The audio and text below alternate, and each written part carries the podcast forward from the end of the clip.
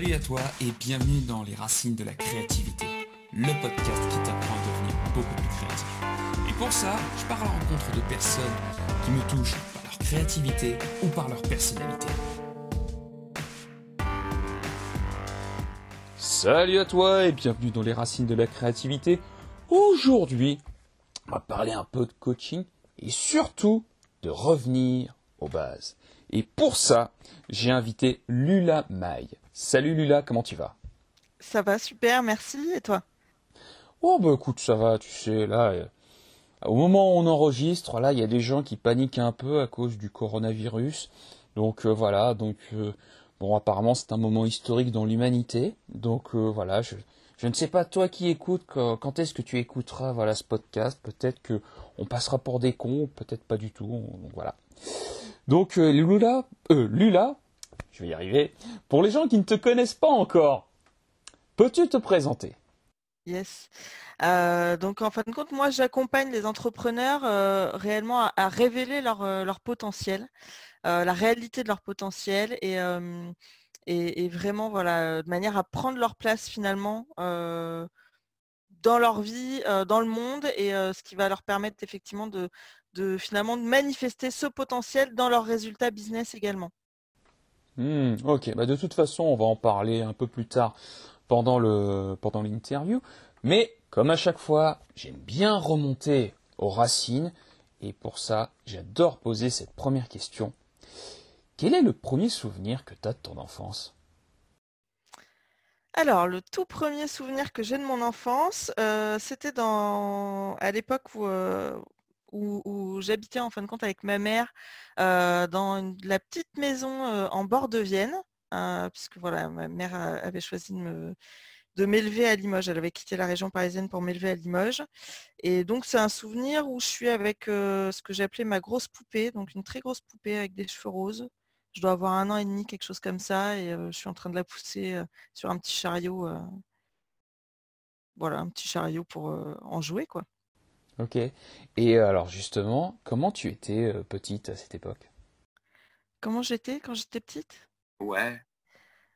Euh, je pense que, alors, j'ai pas beaucoup de souvenirs de cette période-là, à, part vraiment celui-là.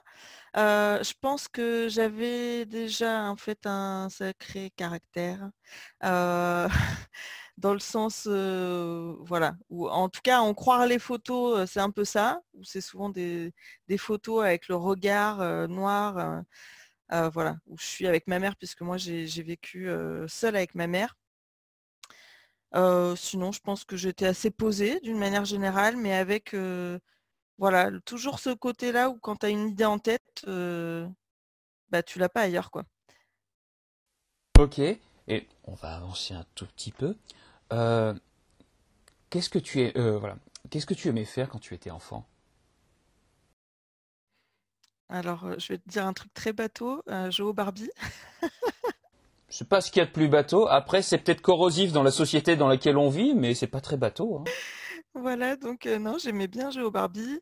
et sinon, bah, après, je faisais beaucoup d'activités avec ma mère, en fin de compte, bon, qu'on pourrait appeler art plastique en fait, des activités de dessin, fabriquer des petits bouquins avec où on écrivait des, comptines, des choses comme ça, on illustrait, enfin voilà, c'est ce, genre d'activité que je faisais beaucoup avec ma mère.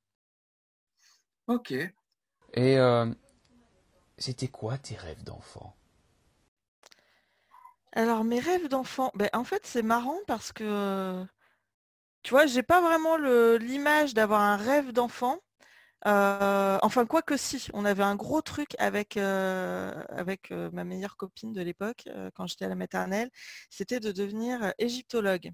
Donc on était à fond mmh. justement sur, sur des trucs d'Égypte, bon, qu'on a gardé en grandissant, puisque bien sûr maternelle c'est assez jeune, mais on est resté comme ça là-dessus pendant plusieurs années à étudier des trucs d'égyptologue, machin et compagnie. Et, sinon, moi, de manière personnelle, mais c'est pas vraiment un rêve, mais je me voyais, en tout cas, plus grande. Il y, a une chose que je que je savais, c'est que j'allais, enfin en tout cas que je voulais, c'était devenir mère. Je me voyais, je pense un peu à travers tout simplement le, modèle que je connaissais, et je me voyais comme une maman et une femme forte, mais parce que c'est aussi l'image que j'ai de ma mère et c'est le type de modèle familial dans lequel j'ai grandi. Mmh, ok, très bien. Et comment tu étais à l'école? À l'école, ben, à l'école maternelle, euh, super, franchement, c'était le paradis. Et ensuite, euh, à partir de l'école primaire, ça a été pour moi le cauchemar. Euh, donc, comment j'étais? Ben, pas très à l'aise, j'ai envie de dire. Même pas à l'aise du tout. voilà, puisque c'est un, environnement dans lequel j'ai jamais vraiment trouvé ma place, au-delà de la maternelle. Donc, c'est triste à dire, j'ai envie de dire, dit comme ça. Mais, mais en tout cas, c'est comme ça que j'ai ressenti l'école, moi. Et donc, comment ça se passait, la, bah, la relation avec les autres ou même avec la maîtresse? Alors, la relation avec les autres, justement, elle a été très difficile pour moi quand je suis arrivée en CP. Bon, après, il y avait tout un cas de figure, je pense, qui n'était pas aidant non plus je rentrais de vacances, donc mon père m'avait coupé les cheveux à la garçonne alors que j'avais les cheveux très longs jusqu'en bas du dos. donc j'arrive avec une coupe à la garçonne. la seule alors non, je crois qu'on était deux, j'allais dire la seule blague de l'école à l'époque. bon, il faut savoir voilà, que j'ai grandi à Limoges, donc c'est un environnement entre guillemets Oui, alors juste pour partager, voilà, je, suis de Limoges, donc euh, voilà, euh, moi il y a des trucs qui résonnent là, donc oui, oui, je, peux confirmer, mais après, bon, ça dépend également euh, dans quel quartier tu as grandi, donc voilà, moi je, sais moi dans quel quartier j'ai grandi, donc bon, là, moi à l'époque, c'est où j'ai grandi, il y avait un peu plus de, diversité, comme on dirait, voilà, chez, de mixité. Mais, euh, mais oui, euh, disons que, ouais. Euh, Il y a toujours un train de retard, quoi. Ouais, ouais, ouais, on va dire ça comme ça. Je pense que les gens qui vont écouter ça et qui habitent Limoges vont très bien nous comprendre. Soit ils vont nous comprendre et vont dire, ouais, non, mais vous avez totalement raison. Ou soit il va y avoir les pros Limougeaux qui vont nous dire, ils vont nous haïr, quoi. Donc bon, on va bien voir. Mais ils peuvent, moi, ils peuvent rien me dire. Je suis un, moi, je suis un régional de l'étape, hein, donc moi, je connais, hein. je connais très bien les comportements euh, euh, des Moujo, donc euh, voilà. Mais ouais. Après, je pense que voilà, ça dépend, comme tu dis, ça dépend aussi des secteurs géographiques. Moi, c'est vrai que ma mère, en fait, elle n'avait pas du tout conscience de toutes ces choses-là. Il faut savoir que je suis métissée, donc malgré tout, même si voilà, ma mère est, consciente des choses, je pense qu'il y a des choses, quand on ne les a pas vécues, on ne les appréhende pas de la même manière ou on ne les anticipe pas de la même manière. Donc puisque ma mère est blanche en l'occurrence, et, en fait, elle m'avait mis dans une super école de base, super école qui poussait vers l'autonomie, etc. Mais du coup, voilà, c'était aussi un cadre dans lequel bah, finalement, il n'y avait pas tellement encore de mixité. donc, bah, comme je te disais, voilà, le, moi, mon premier jour de CP, voilà, je suis arrivée déjà mal à l'aise parce que j'avais, j'étais pas dans ce que j'étais habituellement par rapport justement à cette histoire de, cheveux coupés courts. donc, j'étais bah, pas le seul enfant de couleur puisqu'il y en avait un autre qui était dans des classes plus hautes, mais quasiment le seul. moi, si tu veux, ça m'a pas, je l'ai pas ressenti comme ça au départ. Par contre, je me suis sentie tout de suite pas du tout accueillie. Je me suis sentie très rejetée tout de suite. pour te raconter la petite histoire, le premier jour, c'est le jour où en fait on demande, les professeurs, il y avait deux maîtres, demandent à chaque enfant de choisir un enfant pour que lui puisse se présenter à son tour. Et du coup, c'est à ce moment-là où j'ai senti un malaise parce que j'ai pas du tout été choisie en fait. Donc, et donc je me suis retrouvée bah, tout à la fin où les maîtres ont dit de me présenter. donc pour moi, ça a été dur parce que à la maternelle, j'avais pas du tout eu cette ce, sentiment-là, où j'étais très entourée, j'avais beaucoup d'amis, c'était pas du tout la même ambiance, entre guillemets. Bon, après, je pense que de toute façon, il y a toujours un, changement assez fort entre la maternelle et la primaire. Mais pour moi, ça a sonné vraiment le début d'un cadre scolaire dans lequel j'ai pas trouvé ma place, clairement. Et ça a duré, enfin, ça a duré toute ta scolarité à l'école élémentaire, enfin, ce sentiment-là? Oui, ça a duré toute la scolarité, d'autant plus que, alors il faut savoir que je suis quelqu'un d'hypersensible. Euh, et, euh, et, donc, euh, voilà, il y a eu ce, premier jour, mais ça a continué en fin de compte par la suite. J'avais un professeur qui avait une très grosse voix, qui parlait très fort. Et moi, j'étais souvent impressionnée, donc il m'arrivait de pleurer, en fait, il me disait des choses et, je me sentais, je, je, sais pas, j'étais sûrement impressionnable à ce moment-là. Et donc, il comprenait pas, il me disait que je pleurais comme une madeleine. Moi, ça rajoutait encore du truc. il y a eu tout ça et il y a eu quand même un gros souci avec le corps enseignant, pas tous les maîtres, parce qu'il y en avait un ou deux, j'ai envie de dire, qui étaient bien, mais un ou deux. et sinon, il y a eu beaucoup de problèmes avec le corps enseignant dans le sens où ça n'allait pas. Alors bon, je pense que c'est aussi parce que je venais d'une famille qui était différente et que finalement la différence, ben, ça se repère pas que chez l'enfant, au contraire, ça se repère d'abord chez l'adulte et que du coup il y avait quand même un rejet, enfin rejet. Euh, moi je me suis fait pas mal emmerder par le directeur, pour être clair, qui était beaucoup sur mon dos, ou même des professeurs. voilà, notamment une situation où on où voilà, on, m'avait caché un, livre de travail, où on m'a forcé à venir à passer des récréations entières à le chercher jusqu'à temps que ma mère se déplace et que finalement on se rende compte qu'effectivement il avait été caché. Voilà, donc c'est aussi l'attitude d'adulte pour moi, bon, que maintenant aujourd'hui je pourrais quand même considérer de harcelante entre guillemets, même si voilà, mais à l'époque on n'avait pas du tout cette, cette vue-là sur les choses et puis voilà, bon après c'est la bêtise humaine quoi, tout simplement. Moi c'est vrai que voilà, je, pense que autant moi dans ma différence, parce que c'est pareil, je, parlais trop, je parlais pas assez fort, donc ma mère était convoquée pour ça. J'avais un rythme de travail différent puisque j'étais très lente, donc ma mère était convoquée pour ça. voilà, il y avait tout qui faisait que ça rentrait pas dans les cases. Et, et ma mère, voilà, était une maman célibataire, ce qui n'était pas non plus monnaie courante à l'époque à son compte, pas monnaie courante non plus. voilà, qui avait d'autres, on va dire d'autres repères que les repères en fait classiques sociaux. Et, donc je pense que c'était un mélange de tout ça qui a fait que que, que j'ai pas trouvé ma place. Et puis en plus, effectivement, on me demandait de rentrer, en tout cas à mon sens, dans une case que je comprenais même pas en fait. Je ne comprenais même pas ce qu'on me demandait, puisque moi, j'étais pas, j'ai pas été élevée dans ce type de repères-là, dans, dans, les repères du, paraître ou entre guillemets des normes sociales, mais plutôt dans des repères de juste on est tel qu'on est et on vient et on s'exprime bah, tel qu'on est et puis on s'accepte les uns les autres. et c'est vrai que en tout cas à ce moment-là, dans, enfin à ce moment-là, c'est encore un peu le cas, je trouve, mais en tout cas, c'était pas très ouvert à ce moment-là. bon, moi, je suis de 1984, donc voilà, du coup, j'étais en CP en 90, et à ce moment-là, voilà, c'était pas, il n'y avait pas encore trop d'ouverture là-dessus, je pense. Et sur la différence, en fait. Mmh. D'une certaine manière, c'est ça. Mmh c'est très, euh, c'est très avant-gardiste en fait. Le, en fait, le, la situation, en fait, ta situation de vie en fait à ce moment-là avec ta maman, c'est ultra avant-gardiste par rapport à l'époque. T'as quasiment ouais 20 ans de, ouais t'as 20 ans d'avance en fait sur ce qui va arriver. Il y a quasiment 10, 15 ans ou 20 ans d'avance sur ce qui va arriver. C'est ce qui va arriver ensuite hein, euh, dans le courant des années 2000. Donc oui, c'est clair que ça crée un décalage quoi. Mais c'est ça, euh, même à tous les niveaux, hein, on mangeait bio, donc c'était bizarre. Moi, je sais que je me faisais... Euh, alors, j'allais très peu à la cantine, parce que ma mère me, récupérait souvent le midi, mais quand elle devait vraiment bosser, j'y allais. Et là, pour moi, c'était une catastrophe à nouveau, puisque, en fait, je faut pas me demander pourquoi, mais psychologiquement, j'ai eu depuis toujours un, truc, un problème psychologique, en fait, à manger de la viande, etc. et donc, on me forçait on me forçait et je restais pendant des heures à table à pas vouloir, en face à forcer.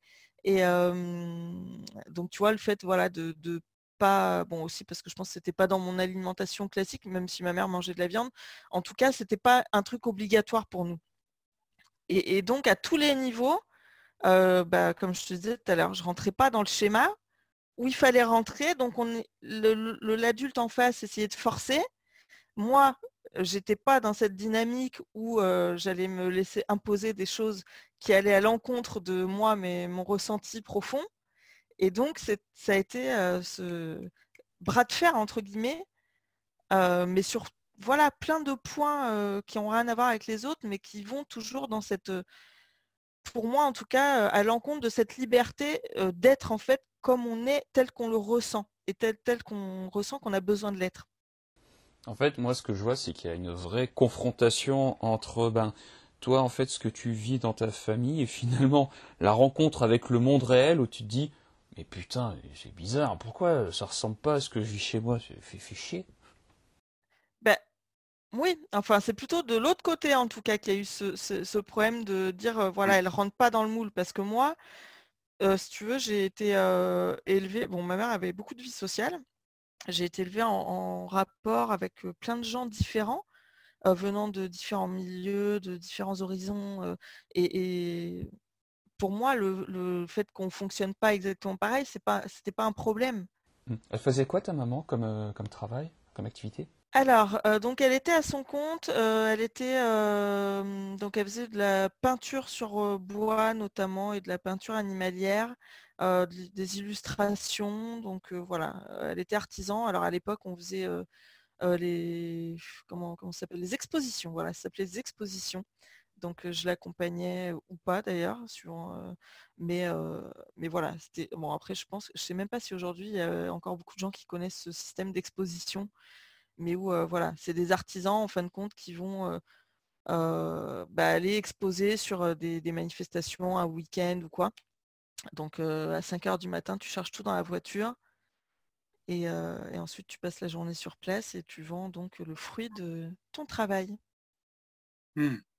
Ah, en, effet, ah, en effet, ouais, c'est. C'est une vie, c'est un mode de vie particulier. Donc, et, en fait, et toi, tu l'accompagnais justement dans, bah, justement, parfois tu l'accompagnais à 5 heures du matin, voilà, sur des sur des marchés ou sur des expos. oui, alors justement, c'était pas du tout des marchés, c'est pour ça que je précise, en fait, c'était vraiment que des mmh. expos. Euh, après, il y avait aussi des vernissages, des trucs comme ça. dans le côté où c'était vraiment artistique, en fin de compte. Mmh. Donc oui, je l'accompagnais bah, quand c'était le week-end, oui, elle me mettait dans la voiture avec un duvet. moi, je dormais sur le, le, chemin et puis, et puis voilà, hein, j'arrivais, elle déchargeait sur place, je passais la journée. Alors, il y avait plein d'autres artisans qui avaient aussi leurs enfants. Donc, en fait, on passait des super journées à se balader un peu partout. Non, c'était top. C'était vraiment des bons souvenirs. Et une mmh. liberté, en fait, différente, je pense. Oui, finalement, en fait, ce que tu ne trouvais pas à l'école, la liberté que tu ne trouvais pas à l'école, tu l'as trouvée finalement ben, quand tu allais en fait dans, dans ces expos, ces vernissages. Oui, bah oui, on était tous mélangés, hein, et, comme je te dis, tous différents, mais, où on se retrouvait. Moi, bon, moi c'est vrai que le, problème avec le système scolaire, ça a été vraiment le fait que oui, moi je me suis sentie oppressée, quoi. Parce que comme je te dis, le fait de convoquer ma mère parce qu'elle est elle est trop lente. oui, ok, elle est trop lente, donc elle n'arrive pas à finir le, travail dans le temps voulu. Ben si, si, en fait, elle y arrive bien, mais il faut juste qu'elle aille au même rythme que les autres. Bon, ben il n'y a pas de problème alors. pareil, elle parle trop doucement. ok, donc du coup, bah, les autres ne l'entendent pas alors quand elle s'exprime. Si, si, justement, toute la classe se tait pour l'écouter. Bon, ben ma mère, il n'y a pas de problème alors dans ce cas-là. Tu vois, c'est vraiment ce truc où la différence n'est pas acceptée en fait. Parce que finalement, et, aussi cette incompréhension de me rendre compte que, en fait, on ne voulait pas que je réussisse puisque je réussissais. Ce qu'on voulait, c'était que je fasse comme tout le monde, que je suive le rythme, la cadence imposée euh, et que je rentre dans ce moule parce que la réussite n'était pas en cause. Je réussissais, j'avais des très bonnes notes, euh, mais c'est autre chose qui n'allait pas. Hmm, ok, d'accord. On va avancer, on va aller au collège. Euh, comment ça se passe à ce moment-là au collège? Alors, euh, au collège, euh, alors au collège, il y a la sixième. J'ai pas de gros gros souvenirs à la sixième, si ce n'est que pour moi c'était un peu la continuité, enfin juste la continuité de, de, l'école primaire. bon voilà. Alors je suis arrivée dans un collège où, où encore une fois, je me retrouve dans un établissement où je connais personne. Donc voilà, première année, je commence à faire ma place et tout tranquillement. Et, par contre, encore une fois, je me heurte, voilà, c'est pour ça que je te dis que c'est la continuité, au fait que les apparences comptent plus que le reste. Donc, il faut rentrer dans le moule. Et donc, en fait, ça m'a gonflé. Et, et donc, entre la sixième et la cinquième, je décide que, ok, bon, bah, puisque apparemment, on ne veut pas reconnaître les choses au-delà des apparences, eh ben, je vais rentrer dans votre jeu. Donc là, du coup, je décide de, entre guillemets, bon, ça va être assez marrant de le dire, mais de me relooker entre guillemets. donc je et du coup d'être au top de au top de l'apparence, puisque c'est ça qui compte. Mmh. du coup, je, fais ce switch-là, effectivement, ça fonctionne très bien. Et on voit tout de suite, mais c'est ça qui est dingue. mais bon, c'est pas, j'ai envie de dire, ce, truc des apparences, il est vraiment pas propre à l'enfance. C'est le, tout le système qui fonctionne comme ça. Mmh. et là, bien sûr, ben voilà, quand tu joues le jeu des apparences, là, on est capable de reconnaître qu'il y a autre chose derrière. Mmh. Est-ce que au départ, c'est ouais, du relooking ou c'est plus du camouflage? Très bonne question. Sûrement un peu des deux. Sûrement un peu des deux parce que malgré tout, j'ai quand même été extrêmement blessée, même si. Enfin voilà, j'ai quand même été extrêmement blessée justement par ma première année de, primaire, hein, même si ça remonte maintenant à plusieurs années. Il faut savoir que quand même pendant cette première année de primaire, oui parce que je ne l'ai pas dit tout à l'heure, j'ai quand même tellement souffert de ce rejet que j'ai pleuré tous les soirs de cette année-là à minima tous les soirs en pleurs jusqu'à temps que j'étais tellement fatiguée que je m'endormais. Et donc tous les soirs, ma mère était là et essayait de me soutenir. Donc pour moi, ça a été vraiment un traumatisme, réellement. Donc ça marque. Hein. Oui. Oui, ben oui, je pense peut-être différemment chez l'un ou chez l'autre, mais en tout cas moi, c'était vraiment à ce stade-là où tous les soirs, j'étais vraiment, ça me rendait vraiment malheureuse quoi, parce que à 6 ans, être en pleurs tous les soirs jusqu'à des heures avancées de la nuit, c'est pas quelque chose de normal. Ça veut dire qu'il y a une vraie blessure en tout cas qui, arrive là. Donc oui, comme tu dis, bah, peut-être également par camouflage, puisque oui, puisque j'ai appris du coup à enfin j'ai appris, pas totalement avec succès, mais à me rendre moins visible dans ma différence. Mmh. Et donc, euh, ça, donc ça dure entre 6e et 5e. Il se passe quoi en fait juste après? Bon, après, euh, alors bah, toujours, euh, alors après, bon, j'ai pas beaucoup de souvenirs. J'ai surtout de souvenirs au collège que, voilà, je m'étais intégrée bah, par les apparences même si en fait j'étais toujours la même personne, hein, avec les mêmes valeurs, le même fonctionnement, etc. Mais rentrer dans ce moule, enfin dans ce moule, en tout cas en apparence m'avait permis de m'intégrer. Et, sinon plus le fait que voilà, j'avais toujours cette facilité, dans le sens où je me rappelle par contre que je bossais pas beaucoup. Et mais que en fait je, bah, je m'en sortais très bien quand même ce qui peut-être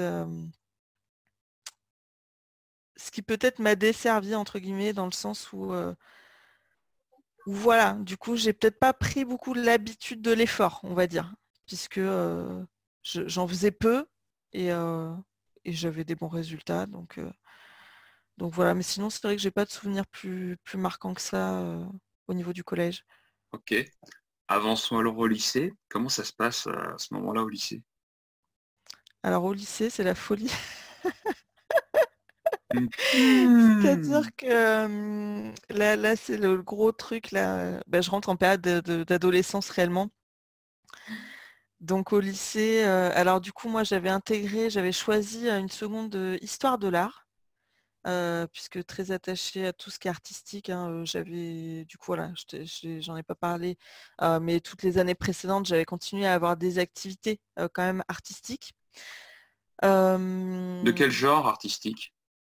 Eh ben, de plein de genres différents, puisque alors déjà par l'environnement de ma mère, comme je te disais, de beaucoup d'artisans, donc j'ai pu toucher à plein de choses.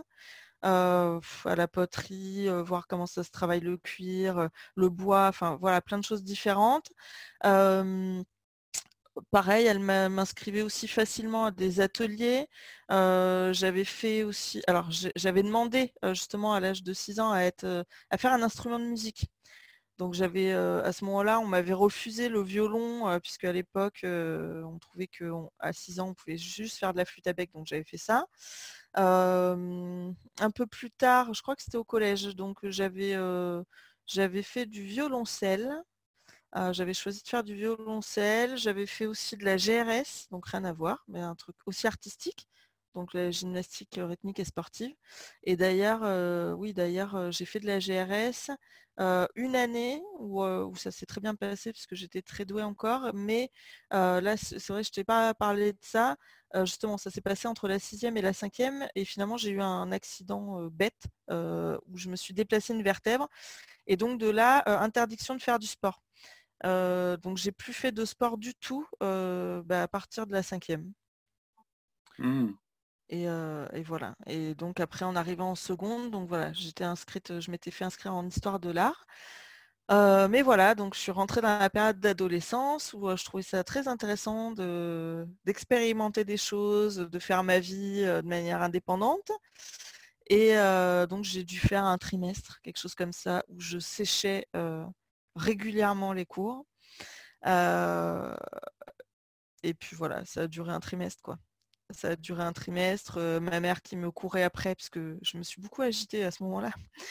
ma mère qui me courait après avait réussi ensuite à me, à me faire admettre dans un, internat, l'internat de Saint-Junien. Je, vois, je vois très bien Saint-Junien, je ne connais pas l'internat, mais je vois très bien Saint-Junien, je vois très bien. Voilà, donc j'étais, je me suis, enfin, j'ai été forcée d'y aller puisque moi, je, c'était pas mon souhait, bien évidemment. et puis, j'ai, pris le car comme ça pendant un mois. Et puis ensuite, je sais plus, il y a dû avoir des vacances ou je ne sais pas. Et puis j'ai décidé de pas y retourner. Donc ça a duré un mois. Et, et voilà. Non, mais j'étais assez terrible, horrible et difficile. Mmh, enfin, difficile pour, un parent quoi, qui s'inquiète et dont le rôle c'est quand même de nous protéger. J'ai pas été simple en termes de caractère. C'est pour ça que je parlais de sacré caractère euh, en, début. C'est-à-dire que quand j'ai décidé un truc, euh, ça va être difficile de se mettre en travers de mon chemin, entre guillemets, euh, même si c'est par bienveillance, puisque bien évidemment ma mère ne voulait pas me forcer à aller en cours juste pour, juste pour le fun, mais juste pour mon avenir mais j'en avais décidé autrement et, je pense qu'arriver à l'adolescence, on peut plus, on, peut, enfin voilà, on n'est plus vraiment un enfant, on est entre deux et donc on peut plus, enfin le, parent ne peut plus user de son autorité de la même manière. C'est-à-dire que physiquement, à part par la force, je ne sais pas comment on peut retenir quelqu'un et même par la force, je ne pense pas que ça puisse fonctionner réellement. Ah oui, il y avait de l'ambiance chez, euh, chez Lula. Hein. Il y avait de l'ambiance hein, chez Lula euh, il y avait de l'ambiance. Hein. Je vais passer pour une affreuse. Euh. Mais c'est l'adolescence, quoi. Enfin, c'est l'adolescence, mais c'est vrai que en termes de caractère, je, pense que oui, j'ai un caractère très fort depuis longtemps et c'est pas toujours facile. Ça peut être bien sur des aspects et sur d'autres aspects moins simples. Là, on a parlé, voilà, donc des trois premiers mois voilà au lycée. Euh, comment se passe la suite? Euh, la suite, donc après, euh, donc il y a eu ce, truc à Saint-Junien et après, donc j'avais décidé que, puisque voilà, ma mère ayant fait comme choix dans sa vie de vivre de ce qu'elle aimait, hein, parce que le choix de l'artisanat, c'est ça aussi, hein, c'est vivre de sa passion, de ce qu'on aime faire. Hein, c'est vraiment au-delà de, euh, c'est pas un métier, c'est au-delà de ça. Euh, mais pour autant, euh, ben, comme beaucoup d'artisans, tout l'aspect commercial, se vendre, etc., c'est pas quelque chose de simple. et donc effectivement, on avait un niveau de vie comme très limité sur un plan purement financier parce que sur un plan d'expérience, ben, je pense comme tu l'as compris, en fait, on faisait énormément de choses. On a partagé énormément de choses mais sur un plan financier, voilà, c'était quand même assez limité. Moi, arrivé à l'adolescence, ben, je trouvais que j'avais envie d'acheter plein de trucs, hein, comme beaucoup d'ados, hein, tu es dans le truc de consommation à fond. et donc, je me suis mis en tête à ce moment-là que j'allais travailler pour moi-même gagner de l'argent et me payer tous mes caprices d'ado, trucs de marque et compagnie et puis en même temps, en faire profiter ma mère, bien évidemment, puisque je, voyais quand même qu'elle roulait pas sur l'or, clairement. Donc, je me suis mis ça en tête. Donc, il a fallu composer avec. En fait, il y a eu, ouais, en fait, il, s'est passé beaucoup de choses à l'adolescence. Il a fallu donc composer avec ça. J'avais décidé que donc, alors, j'ai essayé de postuler à différents endroits, un peu à Limoges, mais bien évidemment à 16 ans, impossible. Puisqu'en fait, on peut travailler à partir de 16 ans, mais c'est très difficile de trouver le bon créneau et dans des petites villes comme ça encore plus, je pense. Enfin, petites villes. En tout cas, dans des villes dans cette ambiance-là encore plus. Et donc ensuite, j'ai décidé que j'allais aller bosser à Paris. Donc ma mère essayant tant bien que mal de limiter la casse, parce que c'était ça à ce moment-là du coup, bah, choisis simplement de m'accompagner bah, au mieux sur, mes choix, puisque dans tous les cas, quand tu ne peux pas arrêter quelqu'un, le mieux c'est d'essayer de, l'accompagner justement pour que ça se passe au mieux. Et donc j'ai intégré un foyer de jeunes travailleuses où j'étais la seule mineure, donc métro Oberkampf à côté de République à Paris. et donc j'ai commencé à travailler au Quick de République. Voilà, c'était ça mon premier job et j'avais 16 ans.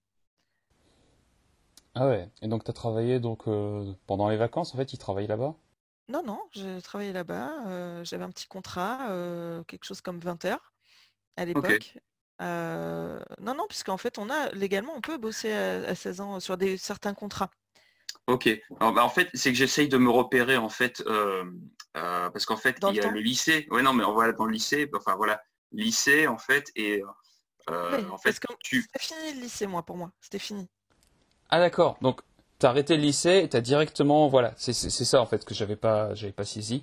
Et en fait, voilà, c'est que tu directement en fait, t'arrêtes le lycée et tu vas travailler, euh, voilà, à partir de 16 ans au Quick. C'est ça. J'ai décidé d'arrêter pour aller euh, être indépendante et autonome. Et c'est ça en fait. Ah ouais.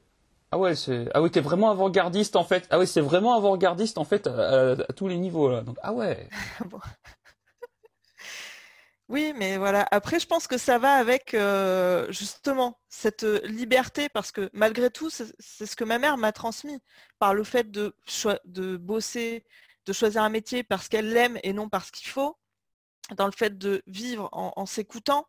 En fait, elle m'a transmis cette, cette, force de caractère et cette forme de liberté. Euh, et puis, ben, c'est ce qui fait qu'à un moment donné, quand moi je décide quelque chose, il n'y a rien qui peut m'arrêter parce que je me sens libre d'aller où, je sens que j'ai besoin d'aller. J'ai quand même cette, j'ai envie de dire cette foi, même si clairement c'est quand je dis ça, c'est pas religieux parce que j'ai même pas d'éducation religieuse, mais j'ai quand même cette foi et cette confiance ben, en moi, en ma volonté, en ce que je ressens, qui fait qu'il n'y a aucun moment où je doute en fait de mes choix c'est aussi ce qui fait que qu'on ne peut pas m'arrêter. et ni ma mère à ce moment-là. Même si clairement pour, elle ça a été un cauchemar, il hein, faut le dire. c'est vraiment difficile en tant que parent d'être face à ça. parce que c'est ma plus grande force et en même temps c'est et en même temps c'est pas le plus facile à gérer quoi. Donc tu montes à Paris en fait travailler au Quick avec un petit appartement, je suppose, voilà, dans les parages.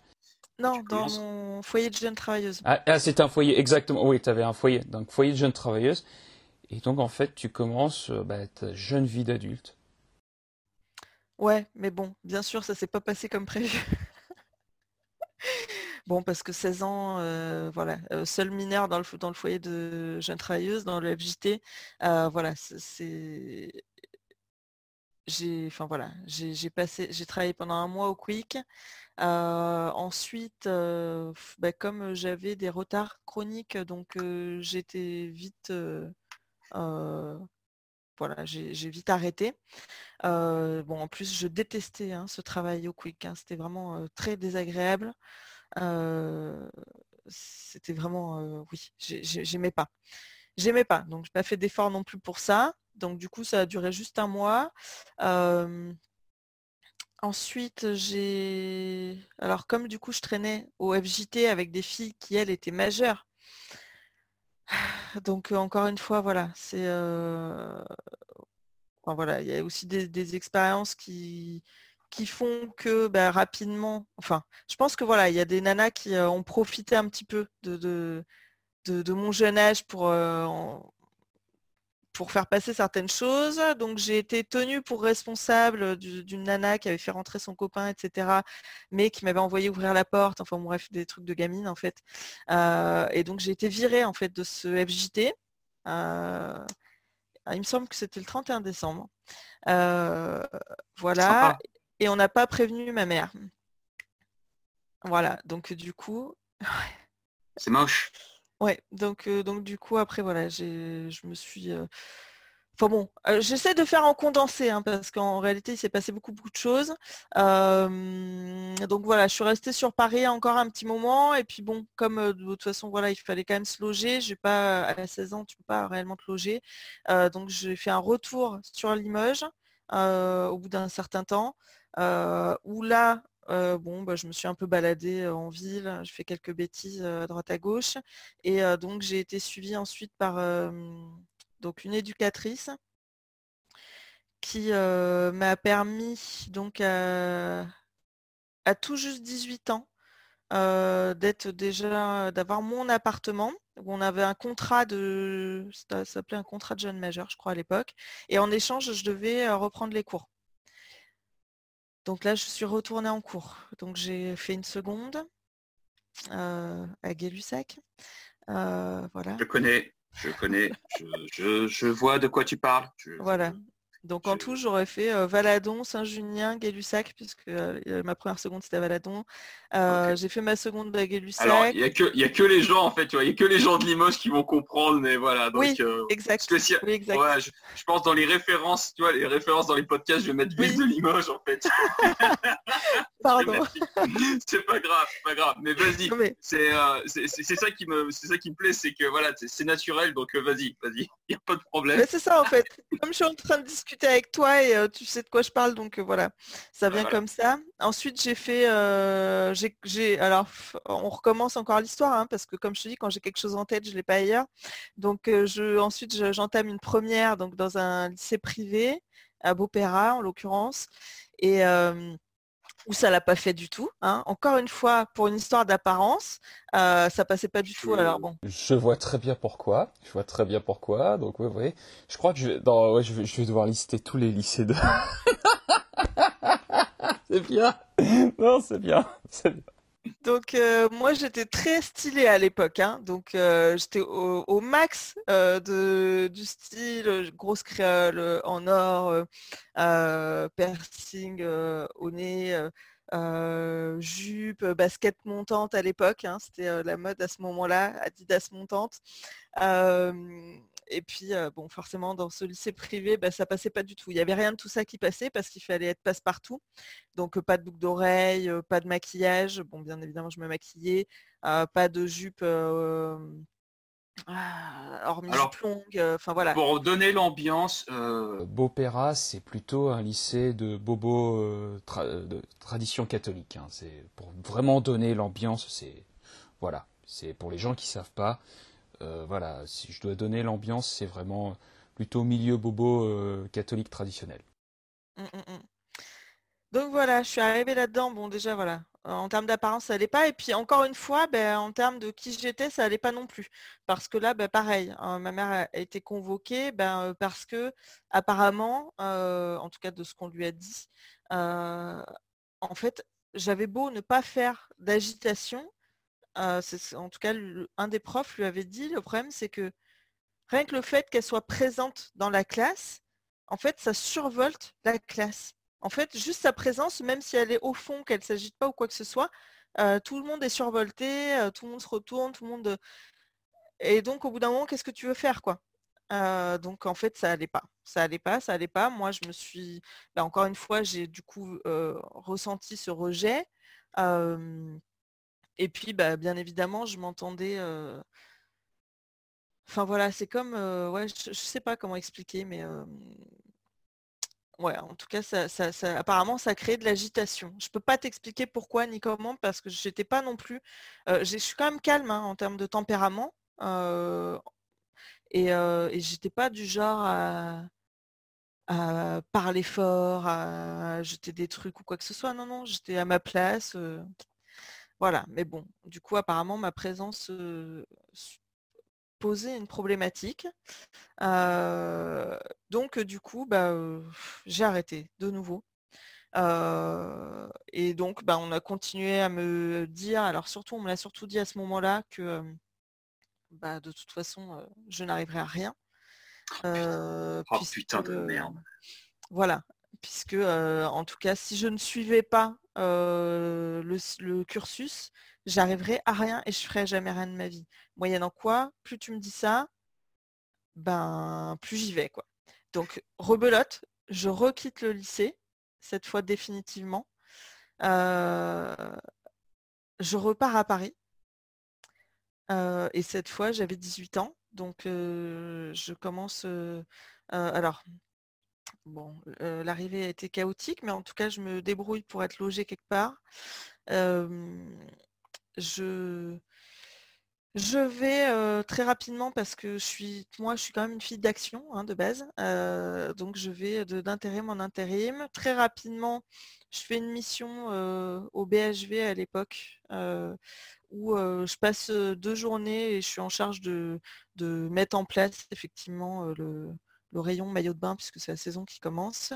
Et donc là, je me fais repérer. Donc, bah, alors je sais plus si c'était la, directrice adjointe ou quelque chose comme ça, je sais plus, vient me voir à la fin de la journée et me dit que voilà, qu'il y a un poste à responsabilité en lingerie à ce moment-là et que voilà, et que donc il cherche quelqu'un pour être responsable d'une marque en fait, pour représenter la marque sur le magasin, gérer cet espace de vente, et elle me propose le job. Donc bah, forcément, je, du coup, je commence là en fait. Je commence là mon, parcours en grand magasin.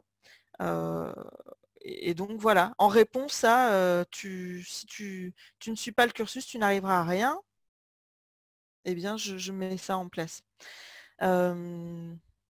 Voilà ce qui s'est passé. Ah ouais, bien. De tu réussiras à rien, tu deviens responsable d'une grande marque dans une grande boutique euh, parisienne. Voilà, du, voilà, d'une marque de luxe. Euh, donc là, bon, il y a eu cette marque-là. Après, il y a une, pareil, le même type de job, mais pour une marque de costume. Après, on me propose, alors, je sais plus pourquoi, mais euh, on, me propose de, changer de magasin et on me demande ce que je veux. Qu'est-ce que je veux? Alors à ce moment-là, ben, j'hésite. Euh, j'hésitais entre euh, aller bosser au printemps Haussmann euh, ou, avoir un poste à Toulouse parce que je ne sais pas pourquoi, mais j'avais déjà des idées à ce moment-là d'aller dans le sud. et puis je choisis Haussmann, donc on me déroule le tapis rouge et puis donc on, on me met là-bas. enfin voilà, c'est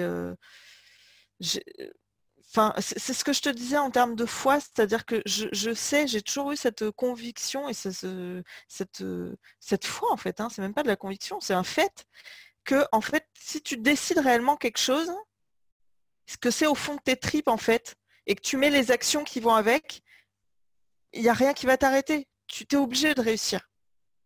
Et je suis toujours dans cette même dynamique aujourd'hui, mais pour te dire que c'est déjà de cette manière-là que j'ai mené ma vie en fait à ce moment-là.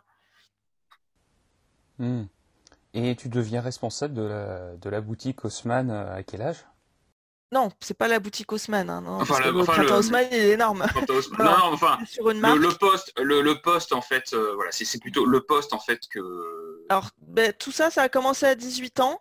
Euh, ça a commencé à 18 ans. Je suis arrivée à Haussmann à 19. et par contre, après, voilà, il y a aussi ma vie privée qui qui, vient changer un petit peu mon parcours. dans le sens où dans le sens où je me suis mis en couple à ce moment-là, dans une relation de couple voilà, qui, était compliquée, on va dire. Et, en fait, je vais, ouais, qui était même très très compliquée.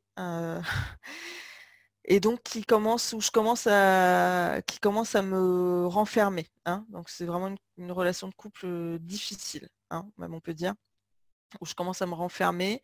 et puis après, je tombe enceinte. Il hein. faut savoir que j'ai eu mon premier fils à 23 ans. Donc en fait, c'est très, mmh. voilà, très, très, très resserré, mais voilà. Est-ce que tu as des questions par rapport à ça? Parce que bon, ah, ah. Alors, tu diras ce que tu auras envie de partager, donc moi, il n'y a aucun souci.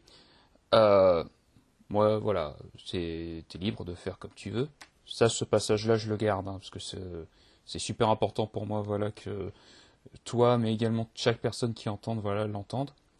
Parce que voilà, moi, bon, déjà, je suis feignant au niveau du montage, mais euh, voilà, c'est déjà, c'est d'abord ça, et puis bon, euh, je, je suis pas quelqu'un, j'aime pas, je suis quelqu'un de transparent, mais j'aime bien en fait avoir une démarche honnête euh, dans ce que je fais. Ça fait partie d'un parcours. Ouais, voilà. Voilà, c'est exactement ça. Euh, en fait, quand tu as rencontré, euh, en fait, du moment où tu as rencontré en fait ton compagnon euh, jusqu'à euh, voilà jusqu'à la naissance de ton premier enfant, tu étais toujours en fait responsable de la boutique Haussmann, c'est ça?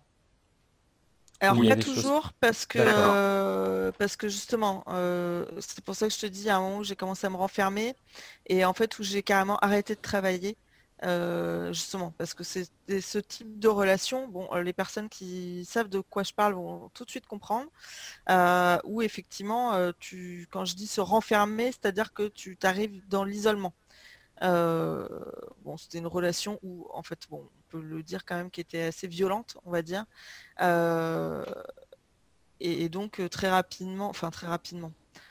Voilà, c'est un engrenage en fin de compte. C'est un engrenage, donc et, plus ça monte euh, en violence entre guillemets, et plus euh, et plus de toute façon tu peux plus mener ça en même temps qu'une vie euh, donc il y a un moment donné où tu peux plus aller au boulot bah, parce que de toute façon il y a aussi des choses qui transparaissent. Et, et voilà. Et bon, il y a eu, il y a eu cette période là où, voilà, pour moi ça a été oui, ça a été une période de, repli en fait. Hein, tu te replies vraiment sur toi.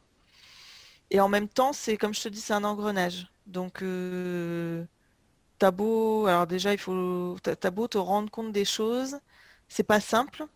Et, euh, justement, moi, c'est quand j'ai eu mon fils que euh, j'ai, c'est le fait d'avoir mon fils qui m'a donné le courage et l'impulsion de sortir de là, quoi. Ok, et donc euh, dès que à partir du moment où tu as ton fils, euh, quelles sont les choses que voilà, quelles sont les actions que tu mets en place, voilà, dès que tu as ton fils et que tu as voilà cette euh, ce déclic? Alors les actions, bah, euh, la première action, bah, bon alors déjà je suis donc retournée euh, chez ma mère avec mon petit. la première action c'est simplement bah, de, en fait c'est se reconstruire en fait. Hein. Les premières actions c'est se reconstruire. Donc trouver un logement. alors il y a aussi le fait que moi j'ai, pour moi être mère, comme tu me parlais au départ de l'interview de mes rêves et je t'avais dit pour moi, je savais que être mère, ça allait être important.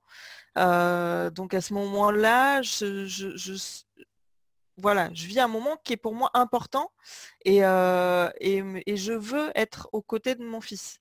Je veux être à ses côtés pour, euh, je veux profiter de lui, je veux vivre ma, relation mère-fils, ma vie de, maman à, 2000%. donc je choisis effectivement de rester avec lui, puis enfin, choisi de rester avec lui. C'est en même temps un choix de mère et en même temps un choix de femme, hein, comme je disais, en termes de reconstruction. Je pense qu'il faut un moment aussi pour euh, se remettre de certaines choses. Et donc, j'ai passé les deux premières années de sa vie avec lui, juste à partager des moments, à kiffer en fait, hein, clairement. Hein. à kiffer, à faire à partager les apprentissages avec lui en fait. et puis ensuite, voilà, comme quand même le, travail me manquait parce que en fait, j'aime le, challenge. Je suis quelqu'un qui aime le challenge. Et donc pour moi, le côté professionnel, ça va avec ça.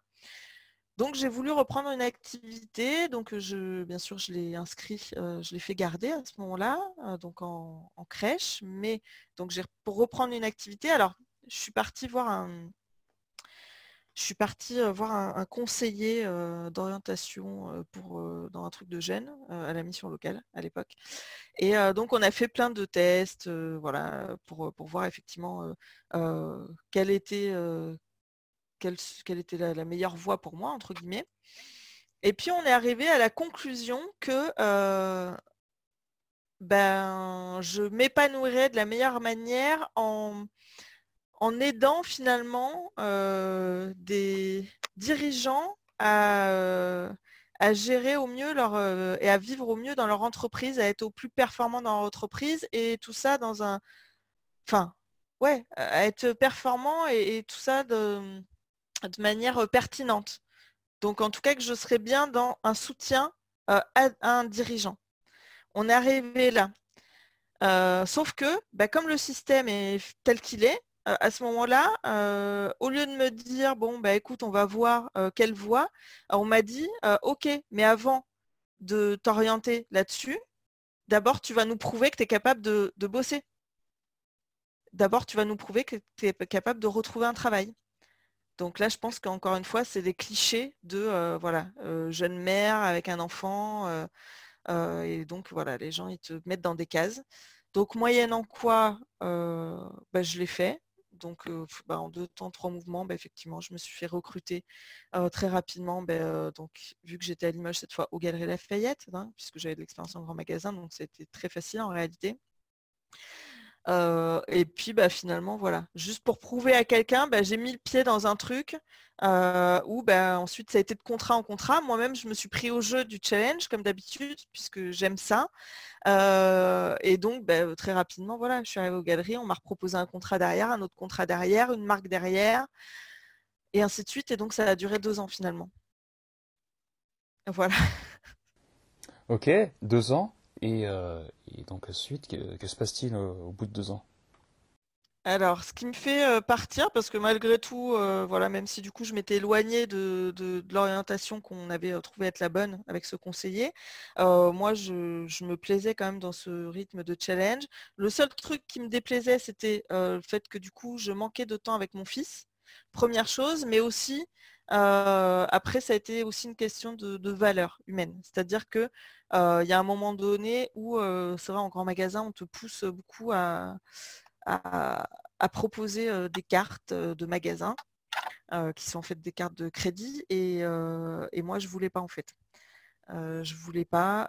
donc il y a eu déjà ce, décalage en termes de valeur où en fait je voulais pas et donc à partir du moment où je ne veux pas, ben, il n'y a pas moyen, ça passe pas. après il y avait une ambiance aussi Enfin, après, c'est une ambiance particulière aussi, hein, les grands magasins, il faut, le savoir. Mais en tout cas, voilà, en termes de valeur, il y a plein de trucs qui n'ont pas collé, donc j'ai décidé de partir, tout simplement, et de reprendre là où j'en étais restée bah, deux ans auparavant, donc sur cette histoire d'orientation. Donc à ce moment-là, euh, je choisis d'aller euh, vers une orientation d'assistante de, direction, euh, puisque je n'avais pas encore l'idée de me mettre à mon compte, en fait. Et tu vois, c'est marrant parce que moi-même, je me suis fait la réflexion de me dire, c'est dingue quand même que quelque chose comme alors pas quelque chose comme 20, 25 non 24 ans on m'ait dit ça et qu'en fait aujourd'hui je me retrouve coach entrepreneur. Tu vois pour moi je me dis en fait c'est qu'il y a un problème de de, il y a eu j'ai mis beaucoup de temps en fait à trouver le chemin pour. Mais voilà donc à ce moment-là je m'oriente vers un, un truc d'assistanat de direction donc, je choisis d'aller intégrer une formation qui va me permettre d'avoir cette qualification, d'être reconnue en tant que telle. donc, il fallait atteindre un niveau Bac plus 2. Et puis à ce moment-là, bah, comme d'habitude, on me dit bah, c'est impossible. Mais tout ce que j'ai fait en fait dans ma vie, on m'a dit que c'était impossible. C'est ça qui est marrant. on me dit c'est impossible puisque bah, par rapport à ton niveau d'études, en fait, tu peux pas intégrer ça. Mais comme d'habitude, je, n'entends pas en fait. J'entends pas. Donc j'y vais quand même. Je prends rendez-vous mmh. avec la personne en charge du truc. Je passe un entretien et je suis retenue. Parce que normalement, il fallait avoir un niveau bac minimum hein, pour rentrer. Mais voilà, c'est ça aussi ce truc. C'est qu'en fait, quand tu me dis non, j'entends pas. Quand tu me dis que c'est impossible, soit j'entends pas, ou soit j'entends et je te dis, mais tu te trompes. Je vais te montrer que tu te trompes.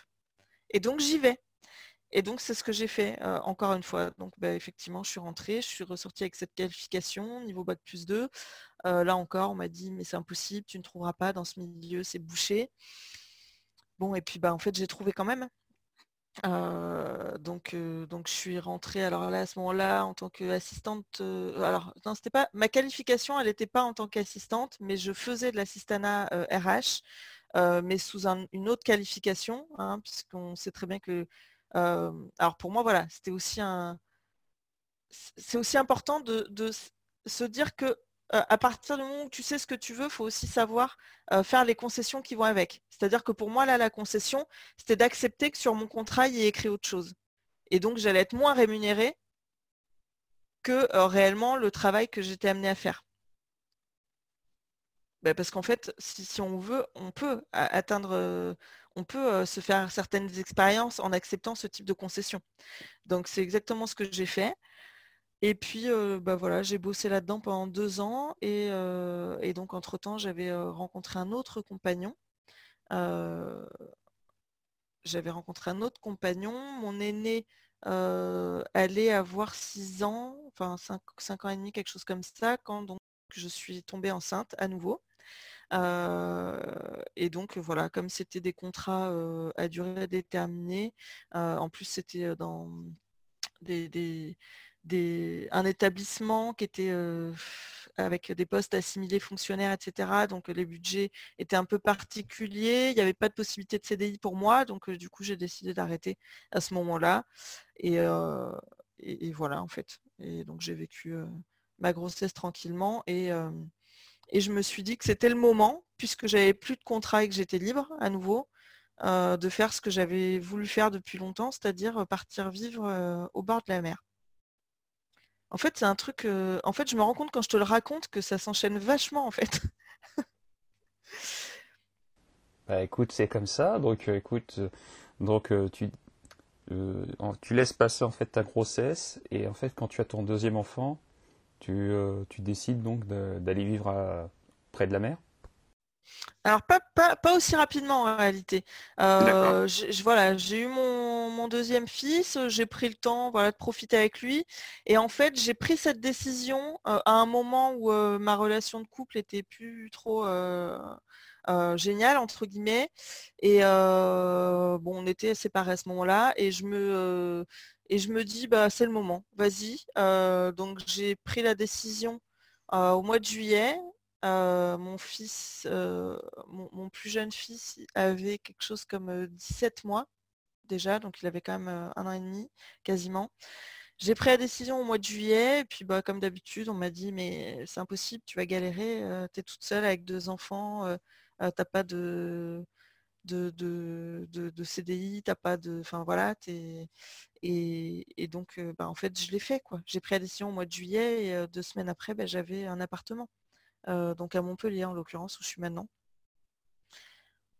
Et, donc voilà, je me suis. de toute façon, j'avais pas le choix, il fallait absolument que quand j'ai pris cette décision, je devais faire vite parce que pour moi le, la stabilité est extrêmement importante par contre pour mes enfants et il était hors de question que mon aîné fasse une rentrée et qu'on change ensuite. Donc je, m'étais mis ce, timing-là. Et donc mmh. effectivement, il a fait sa rentrée ensuite bah, à Montpellier et puis on a poursuivi notre, notre vie ici, dans le sud, près de la mer. Ok. Et donc les premiers temps que tu arrives à Montpellier, euh, tu t'occupes d'abord de tes enfants ou très rapidement tu vas essayer de chercher un, autre travail?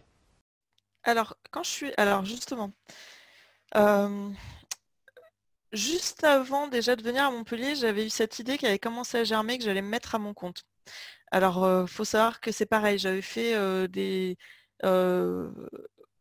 j'avais accompagné un une certaine période une amie qui, qui, elle, avait une compagnie de danse et donc moi j'étais en charge de, l'aspect communication pour elle. Donc j'avais commencé à faire des trucs de chez moi du coup. Et effectivement, du coup, il y avait cette, idée qui avait germé. Donc, quand je suis arrivée à Montpellier, j'étais déjà, j'avais déjà ce truc en tête que de toute façon, j'avais. Alors, je crois que j'ai quand même cherché quelques jobs, quelques postes, mais avoir des postes bien rémunérés et correspondant à mon, à mon réel niveau de. Enfin voilà, les, postes, les places sont chères, entre guillemets, en termes d'assistante de direction, etc. Et, et donc j'avais décidé à ce moment-là de faire ça à mon compte, d'être assistante administrative externalisée faut savoir que, alors ça du coup, euh, tout le monde va le, découvrir aussi à ce moment-là, euh, mais il faut savoir que euh, là, j'ai finalement ce que je fais aujourd'hui, c'est pas mon, c'est pas le début de mon, de ma carrière d'indépendante. donc avant d'avoir un projet qui, qui, qui, oui, qui a vraiment roulé, j'en ai eu plein des projets. Euh, qui ont complètement foiré. Euh, ah bah, c'est bien, c'est bien. on, va en parler justement. On va en parler. Parce que c'est ça qui est intéressant. C'est justement bah, bah, que, tu partages avec moi, et puis avec les gens qui vont écouter, finalement, quel type de projet voilà, tu as essayé de lancer ah bah j'ai essayé de lancer plein de trucs différents. Alors bon, il y avait ce truc d'assistant externalisé, mais alors du coup à, ce moment-là, je ne savais pas du tout, j'avais pas du tout les stratégies que j'ai aujourd'hui. donc je savais pas réellement comment aller chercher mon premier client. Donc il n'y a jamais eu de premier client, voilà. Qu'on mmh se le dise, hein, tout j'ai fait tout fait, hein, le site, les cartes de visite, etc. mais ce n'est pas, je le dis là, haut et fort à tous les gens qui entreprennent, ce n'est pas une stratégie qui permet d'obtenir un client. Je valide, j'ai fait la même connerie, donc je, valide. Je valide à 200%. Je, pour avoir fait la même connerie, euh, ouais, ouais, je, valide. Voilà, donc c'est pour ça que c'est important de connaître et de, soit de se faire accompagner, soit de se renseigner sur les, stratégies qui vont vraiment te permettre de, faire démarrer ton truc. Parce que c'est pas ça ne va pas être comme ça. Euh, à moins que vraiment tu aies des bons contacts, etc. Euh, mais en tout cas, voilà, j'ai fait cette erreur-là j'ai eu plein d'idées. J'ai eu plein d'idées. Euh, en plus, je suis du genre à beaucoup, beaucoup réfléchir. Euh, j'ai eu des idées de, de blogs, de trucs, euh, de, de comment dire, de, boutiques en ligne internationales. Enfin, j'en mets. Le truc, c'est que je montais beaucoup de choses, mais ça dépassait pas les limites de mon salon, quoi. Tu vois. Donc ça peut pas, mmh. Tu vois ce que je veux dire? C'est-à-dire que tu réfléchis à beaucoup de choses, tu montes des sites, tu montes des pages, tu fais un million de choses. Mais euh, tant, que, tant que. Pour. C'est pas. Euh, tant que t'es pas. Et, donc, de toute façon, ça fait partie des bases. Hein.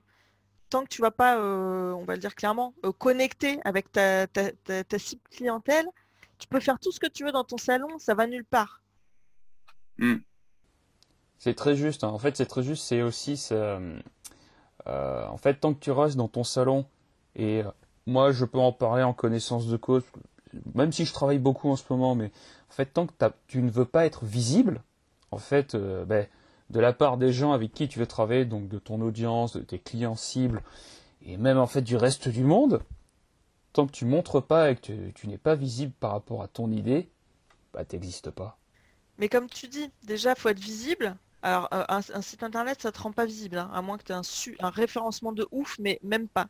Euh, mmh. déjà, et d'une, et de deux, euh, même au-delà d'être visible, à ce moment-là, si tu veux, moi, j'ai aucune, et je sais que c'est le cas de beaucoup de personnes qui, démarrent, j'ai aucune notion de clientèle cible.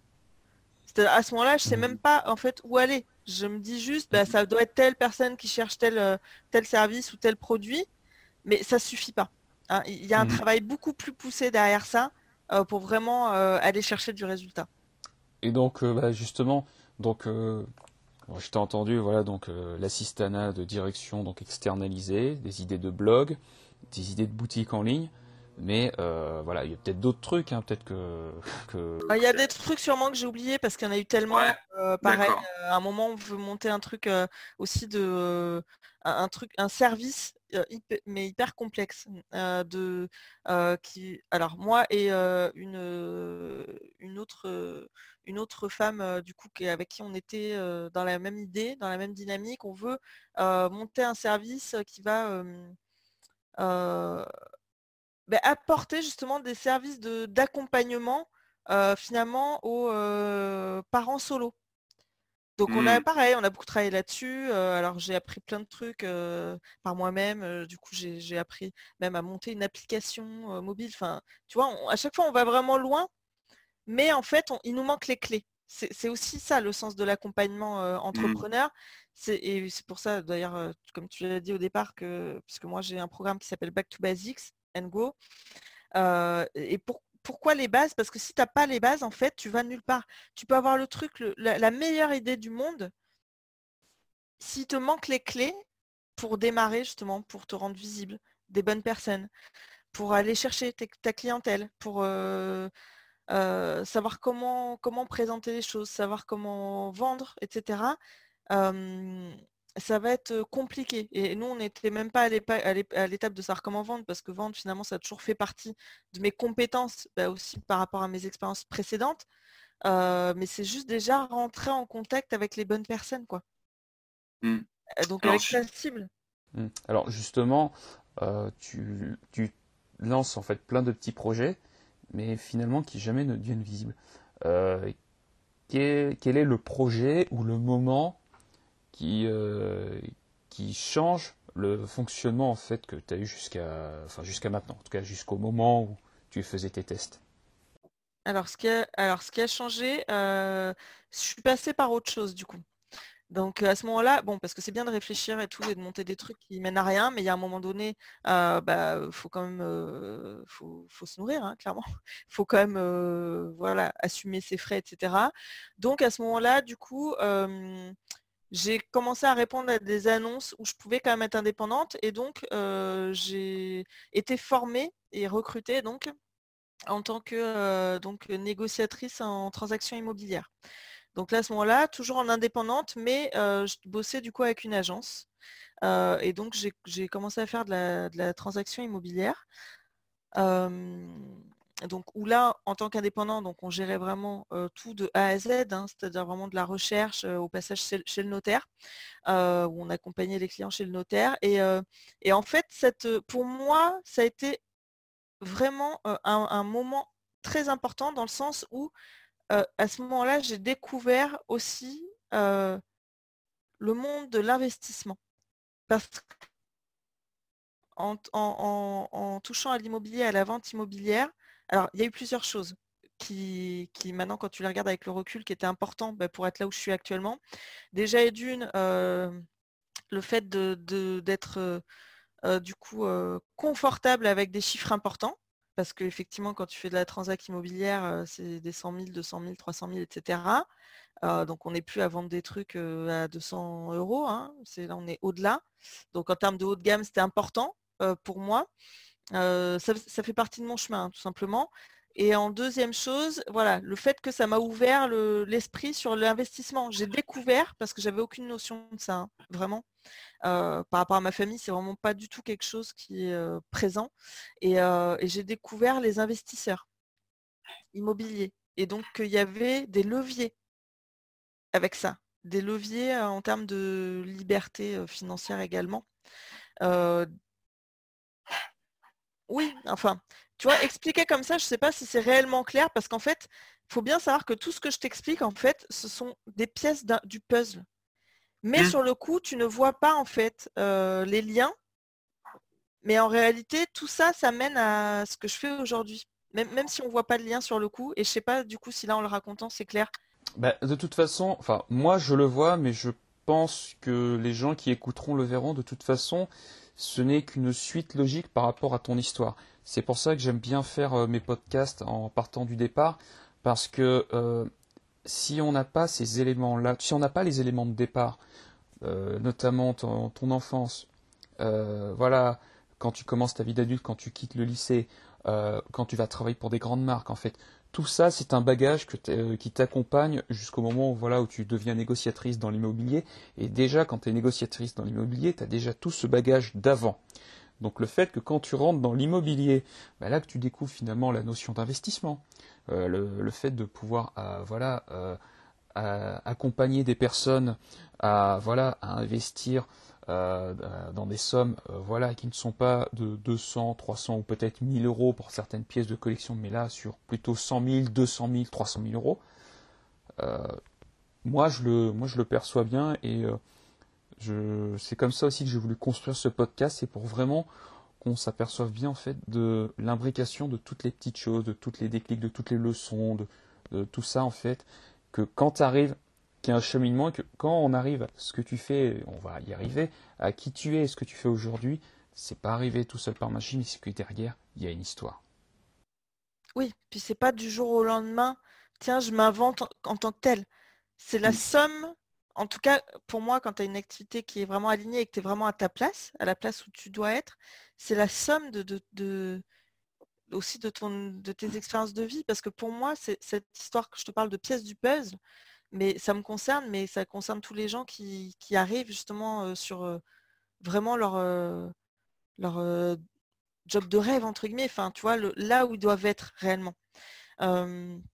et là, bah, parce que comme tu dis, toutes les expériences ont concordé à mener là. Donc voilà, donc au moment de l'immobilier, voilà, je découvre l'investissement. Donc après, bon, je te passe les détails, mais il y a plusieurs événements qui font que finalement, bah, au bout d'un certain temps, je vais quitter justement l'immobilier. notamment, il y a un incendie chez moi, enfin bon bref, plein de plein de choses, d'aléas qui font que bah, finalement ça se passe pas comme ça devait. Mais encore une fois, et là je, vais dire des choses que les gens, les gens ont sûrement déjà entendues, c'est que en fait, il n'y a rien qui arrive par hasard. Chaque chose vient avec un cadeau, entre guillemets. Donc même cet, incendie, sur le coup, c'est juste l'horreur parce que moi, je suis avec mes deux enfants en train de courir d'hôtel en hôtel parce qu'on était relogés avec l'assurance, etc. Euh, et en même temps en train de courir sur mes rendez-vous IMO. Euh, puis du coup, voilà, finalement, euh, peu de temps après, je, je décide de lâcher l'IMO. Mais même ces moments-là, il faut les écouter en fait. C'est là pour te dire quelque chose, que ton, en fait ton chemin s'arrête pas là et tu dois maintenant passer à, l'étape d'après. Et donc je quitte l'IMO, mais ayant découvert donc ce monde de l'investissement, je veux en savoir plus. J'ai compris qu'il y avait autre chose derrière. C'est comme, tu vois, si, je sais pas, je suis dans une... C'est comme si tu as vu la lumière s'allumer quelque part. Tu veux aller voir. C'est exactement ça. Donc, euh, donc là, je commence à me renseigner au max. Je fais énormément de recherches donc sur le net euh, en priorité. Donc ça passe. Je, regarde tout, hein. tout ce qui concerne l'investissement, que ce soit investissement IMO, que ce soit trading, que ce soit vraiment, je, regarde tout. J'échange avec des gens qui sont dans ces circuits-là, beaucoup. Et puis, à un moment donné, je tombe sur la vidéo d'une personne qui, qui exprime certaines choses en termes d'investissement avec quelque chose qui me semble une simplicité qu'on n'a pas l'habitude de rencontrer dans ces milieux-là. Et donc, forcément, je rentre directement en contact avec elle. je lui demande s'il est possible de, de, se rencontrer, etc. Et même pour te dire, j'étais tellement... Mais en fait, parce qu'il y a des choses, on les sent. Moi, je n'agis pas avec ma tête. J'agis avec mes tripes, j'agis avec mon cœur. Je ne me pose pas de questions. J'agis, on peut dire, il y a des gens qui vont l'appeler comme ça, j'agis avec mon intuition. Je sens quelque chose, j'y vais. Donc à ce moment-là, ça peut paraître fou, mais je découvre ce truc et j'envoie ce message à cette personne. Et je lui envoie même un message en lui demandant si elle est prête à me à m'enseigner. C'est-à-dire si euh, elle veut bien me former en fait. Tu vois, donc je suis déjà dans une dynamique de, euh, je vois qu'elle a un truc que moi j'ai pas, elle a des choses à m'apprendre à ce niveau-là, je suis déjà dans une recherche de mentorat en fait. Hmm. Euh, et en fait, sans savoir du tout que bah, qu'effectivement, elle, c'est ce qu'elle cherchait aussi à faire. et donc on rentre en. C'est pour ça qu'il faut vraiment écouter ses intuitions. Si, tu es capable de faire ça, c'est tellement fluide en fait. Et donc voilà, je rentre en, elle m'invite à une, à une réunion à ce moment-là. À laquelle j'assiste, une réunion sur l'investissement, puisqu'en réalité, cette personne-là est conseillère en gestion de patrimoine. Voilà. Et donc mmh. là, bah là je, donc je la rejoins.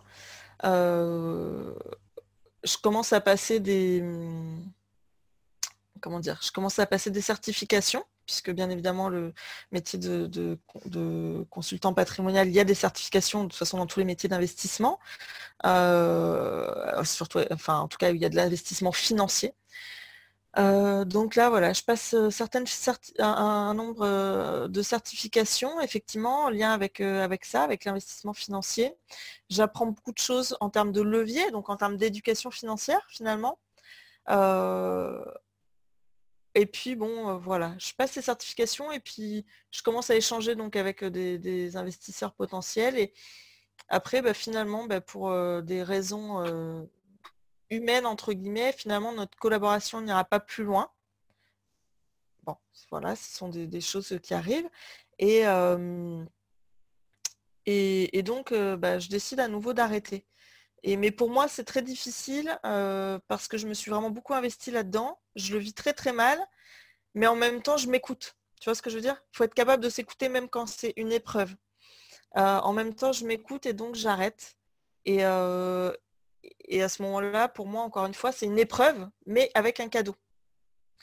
C'est une épreuve dans le sens où je me suis beaucoup investie et où je suis déçue, clairement, hein, honnêtement mais en même temps, c'est aussi le cadeau du gros coup de pied aux fesses qui te dit écoute,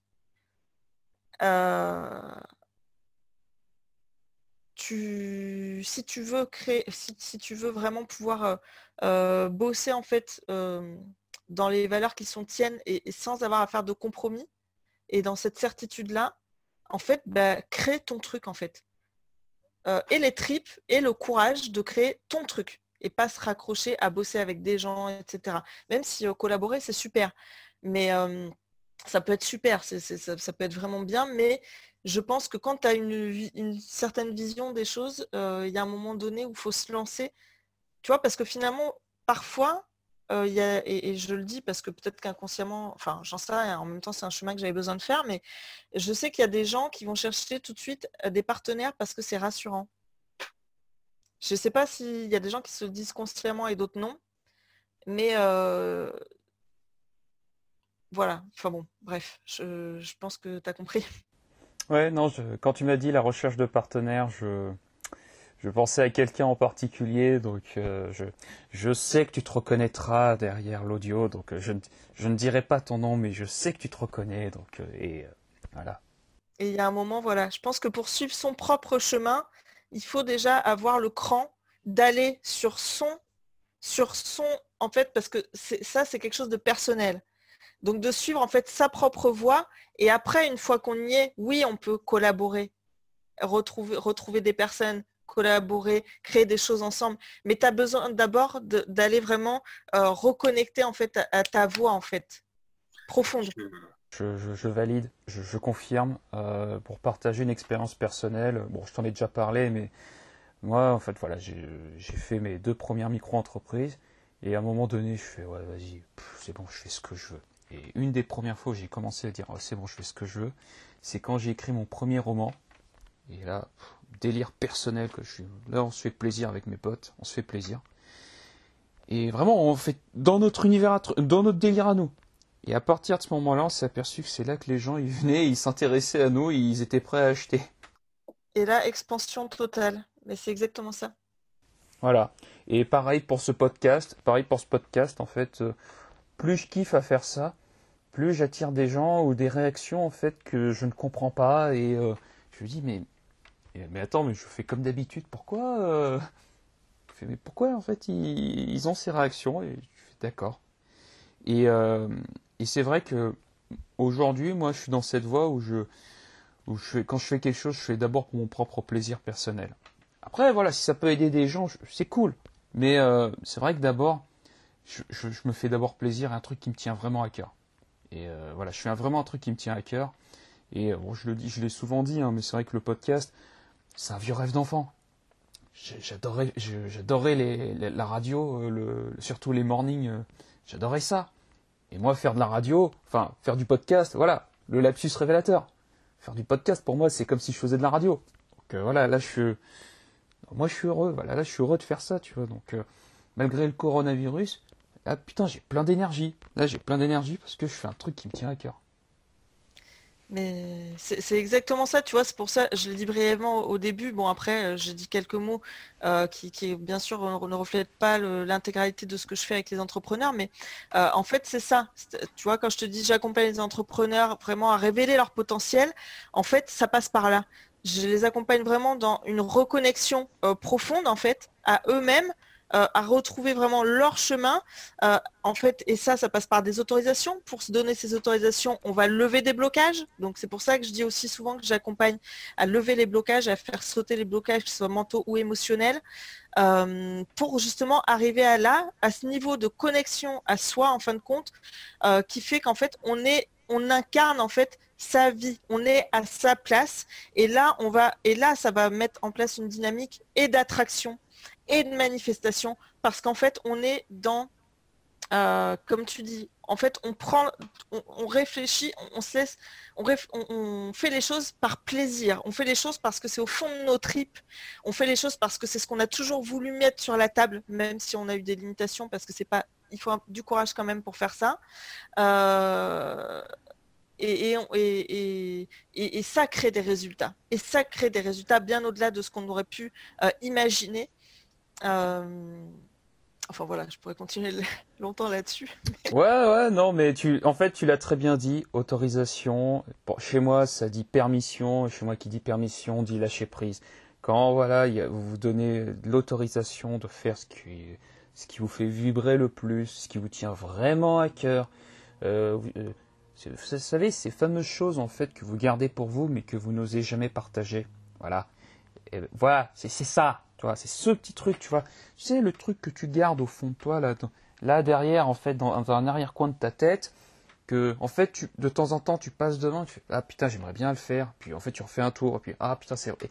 Et en fait, le moment où tu te dis, bon, maintenant, j'ai fait le tour dans mon cerveau, là, cette fois, je vais t'attraper, et là, je vais te mettre devant, et on va le faire. C'est là où ça devient plus intéressant.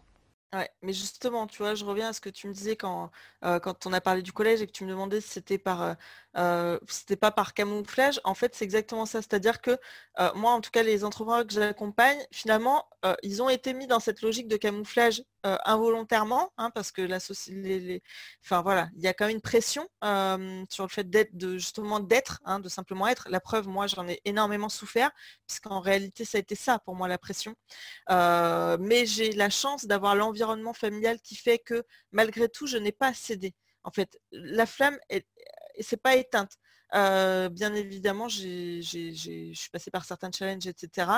J'en ai souffert à certains moments, mais en fait, c'était plus fort que le reste. Et c'est aussi parce mmh. que j'étais soutenue dans une dynamique d'être qui, je veux être et de, de, tu vois, et même, même avec toute la difficulté que ça a pu être pour ma mère, hein, comme on le dit à la période de mmh, l'adolescence, j'ai une famille qui m'a toujours fait confiance. C'est-à-dire quoi que je fasse, j'y arriverai. Et ça, c'est quelque chose qu'on m'a toujours dit. Quoi que tu fasses, qui, enfin, quoi que tu veuilles faire, de toute façon, tu as la capacité de le faire.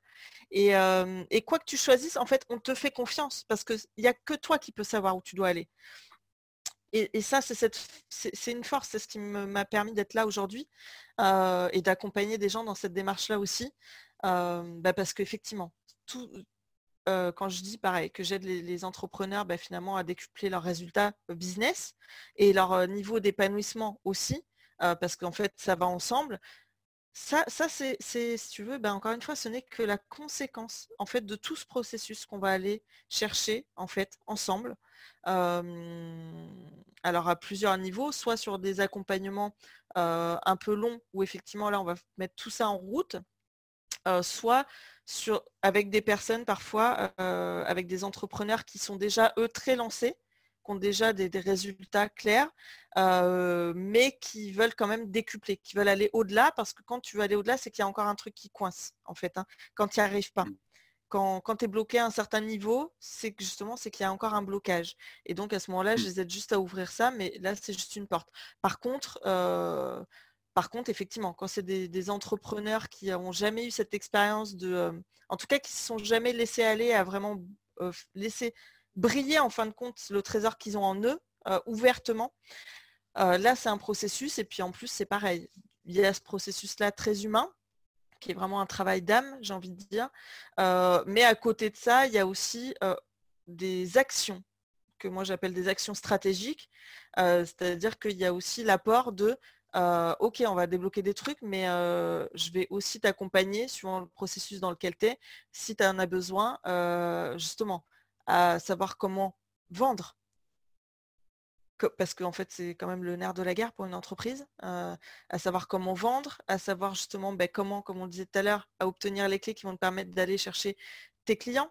tu vois, il y a aussi des clés stratégiques, entre guillemets, qui, sont, qui font pour moi aussi partie des basiques pour qu'une entreprise vive, justement. Mmh.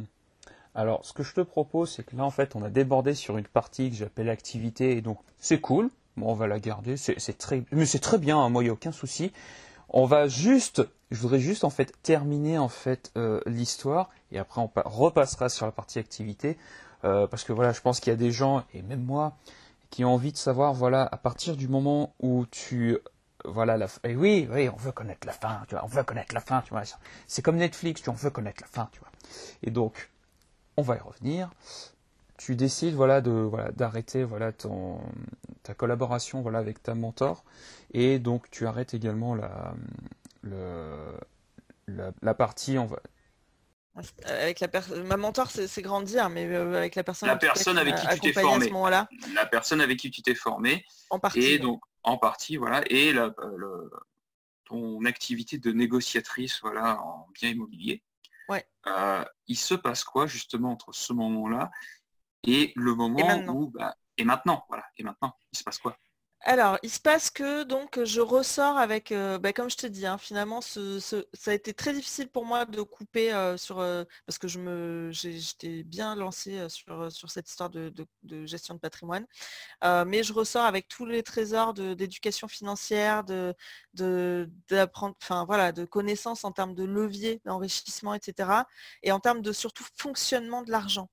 Parce que avec le recul, je peux dire, je m'en suis aperçu euh, que en fait, c'est ce, vers quoi j'avais besoin d'aller parce que bah, parce que j'ai traîné pendant quelques décennies, enfin pendant presque deux décennies, pendant quasiment 18 ans, on va dire, quand même un blocage à l'argent qui faisait que inconsciemment, tu vois, je te dis que j'avais quitté certains jobs pour des histoires de valeur, etc. Mais ça, c'est la partie euh, visible. La partie invisible, c'est que en fait, il y avait ce blocage à l'argent et qu'arrivé à, un certain niveau de gain, de revenus, euh, je, euh, mon cerveau trouvait une raison tout à fait logique, intelligente et, et, où n'importe qui va dire oui, c'est logique, de faire en sorte de dévier, de tu vois, de pas aller plus loin en fait. Et parce qu'en fait, je ne m'autorisais pas en fait à aller au-delà d'une certaine somme d'argent. Mais ça, c'est des schémas inconscients. Hein. Là, je peux te le dire qu'avec des décennies de recul, hein, justement, et justement parce que j'ai pu appréhender ces, schémas-là. Mais c'est ça aussi le truc sournois d'un d'un blocage. C'est que parfois, c'est quelque chose qui t'a poursuivi et qui est totalement invisible. parce que, en fait, en fait c'est l'histoire qui se répète. C'est l'histoire qui se répète, mais ça ne se voit pas. Il n'y a que ah. avec, le recul que tu peux le voir. Donc, soit quelqu'un en face va le voir si tu es accompagné par euh, un coach qui t'aide à lever des blocages, soit sinon, toi, tu as le nez dedans, tu ne vois pas le puzzle. Tu vois juste des mm. pièces de couleurs. Voilà, c'est ce qu'on appelle, enfin, c'est ce qu'Alain Cardon appelle une fractale, hein. c'est-à-dire ce sont des, euh, il y a des cycles, voilà, il y a des choses en fait qui se répètent. Non seulement en fait, euh, enfin, c'est le fameux proverbe, la manière de faire une chose, c'est la manière de faire toutes les choses. Euh, en fait, euh, voilà, il y a des choses en fait qui se répètent, ce que en fait tu as vécu euh, parfois il y a une quinzaine d'années, un traumatisme en fait, bah, tu peux le reproduire d'une autre manière, mais voilà, ça peut. Mais finalement, la manière en fait, la, forme que ça prend, finalement ressemble étrangement à ce que tu as vécu il y a plusieurs années. Donc oui, oui, ça c'est c'est ouais, c'est très parlant. Enfin moi, ça me parle beaucoup, voilà, cette notion de boucle. Ah oui, c'est une boucle, c'est une boucle infernale. Euh, moi, je sais que je compare souvent euh, quand j'explique à, un disque rayé. Bon, je dis ça parce que ma mère avait un tourne-disque, donc c'est quelque chose qui me parle beaucoup. voilà, ça fait partie des objets familiers pour moi. en fait, le, le, disque est rayé. Et, justement, quand je dis que je lève les blocages, c'est-à-dire que bah, au lieu de te laisser, parce qu'on peut sortir tout seul, mais moi, regarde, ça m'a pris plus de 18 ans. Où j'ai bloqué dans ce truc-là sans en avoir la moindre conscience. et ça peut durer toute une vie. Mais moi, en tant que coach, quand je te dis que je lève les blocages, et ben justement, mon rôle, c'est de venir juste soulever d'un millimètre le bras du tourne-disque pour que la chanson puisse suivre son cours et que tu arrêtes en fait d'être toujours sur le même sillon indéfiniment. Et parce qu'en fait, tu t'en rends pas compte. Tu es en train de faire le, même tour et tu t'en rends pas compte. Il faut très longtemps avant que tu t'en rendes compte. Mmh, non, non, très très juste. Euh, on va, je, voudrais encore rester un peu sur cette euh, notion voilà, d'éducation à l'argent. Euh, finalement, quelles sont les, leçons que tu as apprises voilà, de, bah, de cette éducation financière? Alors, première chose, bon, du grand classique, hein, c'est qu'on n'échange jamais son temps contre de l'argent. Donc ça c'est la première notion. La deuxième notion, c'est aussi que bah, l'argent, ça se, l'enrichissement, ça passe en premier lieu par la gestion déjà, la gestion de son argent. C'est-à-dire que la plupart des gens en fait pensent qu'ils n'ont pas d'argent, mais en fait c'est juste parce qu'en fait ils ne le gèrent pas ou ils ne savent pas réellement le gérer. donc ça passe en priorité par là. Euh, aussi bah, le fait de, euh, je me suis aperçue qu'effectivement on avait beaucoup d'argent autour de nous dont on n'avait pas conscience, parce qu'on est habitué à un certain mode de dépense qui fait qu'on ne sait pas vraiment ce qu'on a en fait. Euh, donc quand tu fais vraiment les topos, bon parce que bien sûr il y a plusieurs exercices que, j'ai appris justement bah, en gestion de patrimoine, et quand tu fais vraiment le topo, tu te rends compte que bah, quand tu fais certains calculs, si tu je te dis un truc bête, hein, sans rentrer en détail dans le truc, euh, tu calcules bah, par exemple euh, le temps sur lequel tu as, bossé, euh, ce que tu as eu comme revenu en moyenne, donc tu fais la, somme totale, tu calcules tes charges sur le même délai, et en général, il y a un gouffre énorme entre les deux. Et ça peut être plusieurs dizaines de milliers d'euros, mmh. suivant le laps de temps. Euh, entre tes charges réelles et, ce que tu as gagné hein, sur, euh, par exemple, les dix dernières années. Et à ce moment-là, quand tu te rends compte qu'en fait, tu as peut-être dépensé le prix d'un appartement et tu ne sais pas où, tu dis où est passé cet argent? C'est pour ça que je dis que la première notion, c'est la gestion. Mmh, de savoir exactement ce qu'on fait de son argent. Ah, c'est, euh, ça me parle, hein, donc je vais adorer refaire le montage et réécouter ça, parce que ça, voilà, moi, ça va beaucoup me parler. Moi, souvent, alors moi, une, une image qui m'a beaucoup aidé, et je trouve ça très juste que l'argent, en fait, avant de le gagner, en fait, c'est avant tout une question de gestion et même de redistribution.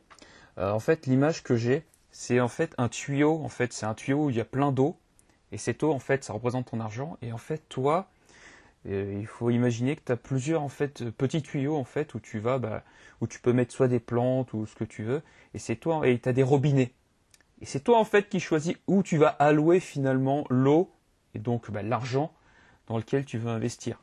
Et le problème, c'est que la plupart du temps, on, en fait, on reçoit l'argent, mais on mais on ne sait pas en fait quels sont les, les tuyaux en fait qui sont ouverts et ceux qui sont fermés. Oui, en, fait, oui. Le problème, c'est que les gens ne choisissent pas. En fait. Et là, je parle, je, là, je passe sur un, mode qui est général que, qui concerne aussi mon activité, euh, puisque pour moi, l'entrepreneuriat, c'est une forme d'investissement, il hein, faut bien le savoir. Euh, mais, sauf que c'est de l'investissement sur soi, c'est investir sur, sur la valeur qu'on a en soi et non sur une valeur mmh. financière ou immobilière ou autre. Euh, mais c'est de l'investissement. Et en fait, le truc, c'est que les gens, souvent, mais on l'a tous fait, hein, dépensent leur argent sans conscience. Donc le but, c'est de se responsabiliser pour faire un réel choix. C'est-à-dire, aujourd'hui, bah, par exemple, je sais pas, je dis un truc bête, il te reste, tu fais ton calcul de rentrée d'argent et, et charge, tu vois qu'il reste, par exemple, 500 euros. sur ces 500 euros, mais même 500 euros, même 50 euros, hein, peu importe. Hein. Mmh. maintenant, la question, c'est se responsabiliser et faire un choix conscient à quoi je les utilise. Est-ce que je vais les utiliser bah, comme ça au coup par coup, bah, comme on fait comme, souvent ben, la plupart des gens font, puisqu'en fait on ne reçoit pas d'éducation financière à l'école et c'est ce qui nous plombe aussi. C'est-à-dire, du coup, ils sont happés dans une stratégie de consommation qui correspond à, la société dans laquelle on vit. Donc, ils vont dépenser, je sais pas moi, 10 euros au McDo, 5 euros par-ci, 5 euros par-là. Hop, ni une ni deux, il y a déjà 100 euros qui sont partis. Mais quand tu fais tes comptes quand, vraiment tu gères ton budget en amont, tu sais que tu as cette somme-là, et là, tu peux décider consciemment de qu'est-ce que tu vas en faire. Est-ce que tu vas la dépenser comme ça, euh, à droite, à gauche, là, euh, juste pour des, petits plaisirs, ou est-ce que tu vas en allouer une partie aux projets qui te tiennent vraiment à cœur? Quels sont les projets qui te tiennent vraiment à cœur? Qu'est-ce que tu as besoin de budget De quel besoin, pardon, tu as de, 1, 2, 3. De quel besoin tu as Oh, c'est dur. De quel budget tu as besoin pour ça? Et euh, ben voilà, une fois que tu as défini ça, effectivement, tu vas pouvoir dire, OK, là, je vois qu'il me reste 200 euros, j'ai 200 euros de marge, je vais allouer 150 euros aux projets qui me tiennent vraiment à cœur. Ça peut être n'importe quoi, ça peut être un projet, ça peut être une acquisition, ça peut être euh, une nouvelle voiture, ça peut être euh, tout et n'importe quoi vraiment ce qui te fait plaisir. Mais tu le fais, là, tu, là par contre, tu contribues consciemment à, ton, ta propre évolution de vie. Mmh. D'aller vers vivre euh, des choses qui te tiennent vraiment à cœur. Et, de, et justement, de ne pas finir avec des regrets, de finalement avoir rien fait, alors qu'en fait, tu l'as pas vu, mais tu avais l'argent pour. en fait, c'est ça. C'est apprendre à voir l'argent qui circule euh, à notre niveau. Mmh. Oui, bah, écoute, très bien. Euh, continuons. Donc là, je pense qu'on a fait un bon topo sur l'argent et je pense que. Euh, Il y en a tellement à dire, mais on ne peut pas, passer euh, tout notre temps là-dessus. Bah voilà. Mais, mais déjà, je trouve que voilà, conscientiser finalement son, son rapport à l'argent et puis surtout ce que tu en fais, voilà, de ce que tu en fais. Déjà, je trouve que c'est un, c'est un gros boulot en soi. C'est un vrai gros boulot. C'est une vraie éducation également. Donc, je pense que rien que ça, déjà, c'est un gros boulot et donc euh, c'est c'est une bah, c'est une belle pépite quand même ça, juste voilà reprendre conscience et puis voilà et puis euh, juste savoir où vous redistribuez. Donc euh, prenez l'image du tuyau et puis regardez où vous distribuez et puis à un moment donné voilà s'il y a des dépenses voilà s'il y a une redistribution qui est inutile bah, fermez le robinet comme ça ça vous permettra d'avoir plus d'argent pour le redistribuer vers ce qui est le plus important pour vous. Bien vu donc voilà, mais après c'est toujours pareil, hein, ce sont les basiques, hein, parce que moi j'attache beaucoup d'importance aux bases, parce que juste avec les fondations, tu peux transformer ta vie à tout niveau. Hein. Mmh. Franchement. Alors on va arriver. Alors je te propose, on va arriver aux bases. Il faut qu'on termine notre série Netflix. on va revenir, on va, t'inquiète pas, on va revenir, mais il faut terminer la, série Netflix. Alors donc, enfin voilà, donc du coup je du coup, je, alors comment ça s'est passé? Voilà, je, sors de cette euh, expérience-là en investissement. Euh, je comprends que euh, c'est le moment de vraiment faire mon truc en fait, de créer mon propre truc, enfin ma propre activité telle que je la conçois avec mes valeurs, etc. sans concession. et donc, donc à ce moment-là, euh, bah, encore une fois, hein, je suis dans cette démarche où je comprends que je dois me former. Je ne vais pas passer les dix prochaines années en fait à chercher l'entrée. Donc euh, à ce moment-là, j'investis sur moi-même. Donc j'investis, euh, justement bah, auprès de dans une formation. dans une formation, alors bon. et c'est aussi pour ça qu'aujourd'hui, bah, je prône plus la accompagnement que la formation, parce que du coup, ça a aussi ses limites. mais par contre, le fait, alors faut savoir que quand je parle d'investir, c'est un, un, réel investissement. Hein. C'est pas une formation à 300 euros. Hein. C'est une formation à plusieurs milliers d'euros. donc j'investis sur moi-même, justement, et dans le, le, lancement de mon activité pour acquérir justement ces clés-là. De qu'est-ce qui me manque en fait? Comment rassembler toutes ces pièces de puzzle pour en faire quelque chose de concret? Donc voilà, et ça m'a franchement, ça a été pour moi là le début. alors, il y avait des choses pertinentes dans la formation, mais il y avait aussi beaucoup de choses en fait que je savais déjà ou que je faisais déjà. Mmh. naturellement parlant, bah, bah, justement de par ma propre formation en vente, maintenant on appelle ça du haut de gamme, mais oui, en vente haut de gamme, mais bon, j'avais déjà cette expérience-là. en termes de, c'est pareil, de, entre guillemets prospection, dans le sens où moi j'avais déjà cette habitude-là, cette expérience-là justement bah, qui était venue avec l'immobilier et l'investissement, où en fait je savais déjà comment aller chercher les gens là. Euh, tu vois, ça, ça m'avait euh, amené à ça par contre. Donc chaque, chaque expérience amène quelque chose. et, mais par contre, le fait d'avoir juste fait cette démarche d'investir sur moi, ça a été un déclic. Ça a été clairement un déclic, déjà premièrement. Euh, deuxièmement, euh, bah, encore une fois, ça a été une démarche qui, comme chaque démarche que j'ai eue dans ma vie, hein, quand j'ai quitté euh, le collège ou, à plein d'autres niveaux, ou quand j'ai déménagé dans le sud du jour au lendemain, enfin, j'ai eu cette démarche de m'obliger à ne pas avoir de plan B. C'est-à-dire que vu le niveau d'investissement que je venais de faire, j'avais le choix. C'était réussir ou réussir. Mais comme à chaque fois, quand tu quittes une ville comme ça du jour au lendemain, c'est réussir ou réussir. Tu n'as pas le choix de te planter. Et moi, ça, c'est vrai que ça fait partie de, mon fonctionnement aussi. Euh, euh, les Américains peuvent dire euh, burn the bridge. C'est en fait, tu, vas et tu brûles toute possibilité de repartir en arrière. Tu t'impliques tellement, c'est un, limite un saut. C'est pour ça que je parle de foi aussi. Hein. C'est un saut dans le vide, mais où tu ne te laisses pas le choix de réussir, justement. Donc, il y a eu ces deux leviers-là. Le fait d'investir sur moi-même, c'est aussi bah oui, c'est aussi m'obliger à y aller vraiment. Et le fait, du coup, vu la hauteur de l'investissement, du coup, ne plus me laisser le choix de faire marche arrière. Donc, donc avancer sans plan B.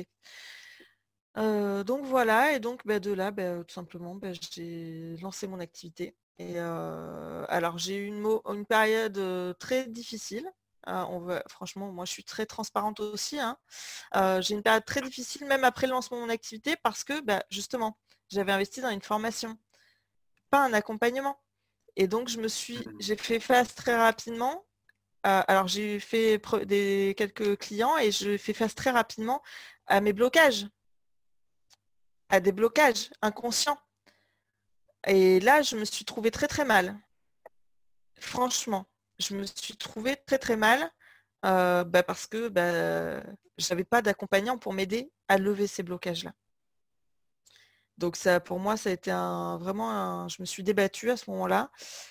Euh, et, je vais dire quelque chose d'extrêmement important, c'est-à-dire que euh, pour moi, tu vois, même quand je te dis que oui, on peut y arriver seul, c'est faux en fait. D'ailleurs, je te disais, ça va mettre des décennies. Pour moi, c'est faux.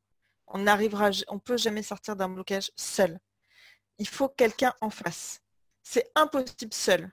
Alors, soit tu es très bien entouré, comme j'ai la chance de l'être, parce que du coup, je vais être honnête, euh, ces blocages-là, je les ai euh, ouverts grâce à ma famille, euh, en sachant, et je le précise, que ma famille, alors en fait, c'est que j'ai une grand-mère qui, même si on n'appelait pas ça lever les blocages, qui en fait avait déjà ce type d'activité, mais sous une étiquette d'hypnothérapeute.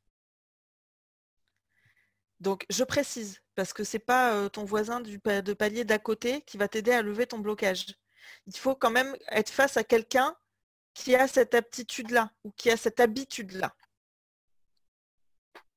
Et donc, comme je le dis, hein, pour moi, c'est une chance. C'est vrai, j'ai pu lever ça avec ma famille, mais parce que on est déjà là-dedans. Parce que familialement parlant, même si tout le monde n'a pas cette étiquette-là, on, a, c'est quelque chose qui est passé en fait. Tu vois? Ma grand-mère est hypnothérapeute et du coup elle, aidait vraiment à lever des choses très très importantes qui vont jusqu'à des symptômes physiques, enfin voilà, vraiment très très poussés et puis ma maman a aussi une nature comme ça, même si elle n'en a pas fait son activité. Elle a aussi cette nature-là. voilà, il y, a quand même un côté très, entre guillemets, spirituel. On a cet, enseignement-là qui est là.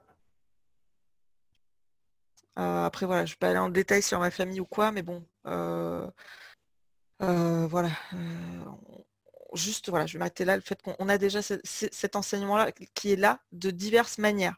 Euh, il y a l'hypnothérapie, il y a d'autres choses aussi. Euh, mais voilà, mais juste, je veux mettre en garde sur le fait que tu sortiras pas tout seul de ton blocage. Euh, et même, enfin voilà, moi à ce moment-là, je l'ai fait grâce à ma famille et aussi Ouais, non, mais grâce à ma famille, clairement, on ne peut pas dire autre chose parce que j'ai acheté plein de bouquins à ce moment-là, etc. J'ai regardé beaucoup de choses. Il y a eu certains déclics, mais le vrai truc qui m'a permis de switcher, c'est juste une parole qui, à un moment donné, a débloqué les choses. Non, je, suis totalement d'accord. Euh, moi, pendant longtemps, hein, quand, je, quand je me suis lancé, je pensais que j'y arriverais tout seul. Bon, moi, il m'a fallu du temps. Moi, je suis un peu con, moi, donc, euh, et puis un peu, euh, un peu égoïste, un peu égocentrique. Donc, moi, il m'a fallu du temps pour accepter aussi que j'avais besoin d'aide. Moi, j'ai mis beaucoup de temps avant d'accepter que j'avais besoin d'aide. Et, euh, et, en fait, à partir du moment où j'ai dit, bon, ça fait un moment que je galère tout seul, il faut peut-être que tu commences à te faire aider. Et j'ai commencé à me faire aider. Et en fait, oui. Et en fait, oui, c'est c'est important. En fait, c'est très important. Il faut le faire. Oui, oui, il faut le faire. Euh, tu l'as dit très bien, tu l'as très bien dit. On peut pas réussir sans les autres. Enfin, c'est, honnêtement, c'est pas c'est compliqué. Tu as toujours besoin d'une autre personne euh, pour euh, pour réussir. Et, et ouais, moi oui, je peux, moi je peux le dire. moi je pensais être un peu, tu vois, dans le safe made man, tu vois, qui va réussir tout seul. Et en fait, non, pas du tout. Non, tu, Non, mais le safe made man, ça n'existe pas. Ça, c'est une légende. Hein ça, mmh. c'est juste la partie visible de l'iceberg. Maintenant, euh, je voudrais quand même rebondir sur ce que j'ai dit dans le sens où euh, pourquoi à ce moment-là, et parce que franchement, j'encouragerais plutôt les, j'encouragerais les gens vraiment à se tourner vers des professionnels qui savent faire ça, euh, des gens qui sont là pour ça, parce que moi déjà d'une, je suis dans une configuration très particulière où, comme je te le dis, moi, ma grand-mère, elle levait déjà des blocages mentaux et émotionnels avec des techniques d'hypnothérapeute, mais pas que. Et euh, c'était déjà son job. Ma grand-mère, elle a plus de 90 ans. Donc, euh, si tu veux, euh, en termes de, d'expérience à ce niveau-là, c'est OK. mais pourquoi aussi je ne me suis pas tournée à ce moment-là bah, vers un coach? Parce qu'à ce moment-là, j'étais encore dans l'investissement. C'est un investissement, comme je l'ai dit, à plusieurs milliers d'euros. Et que, justement, je ne pouvais pas en remettre une couche, en fait.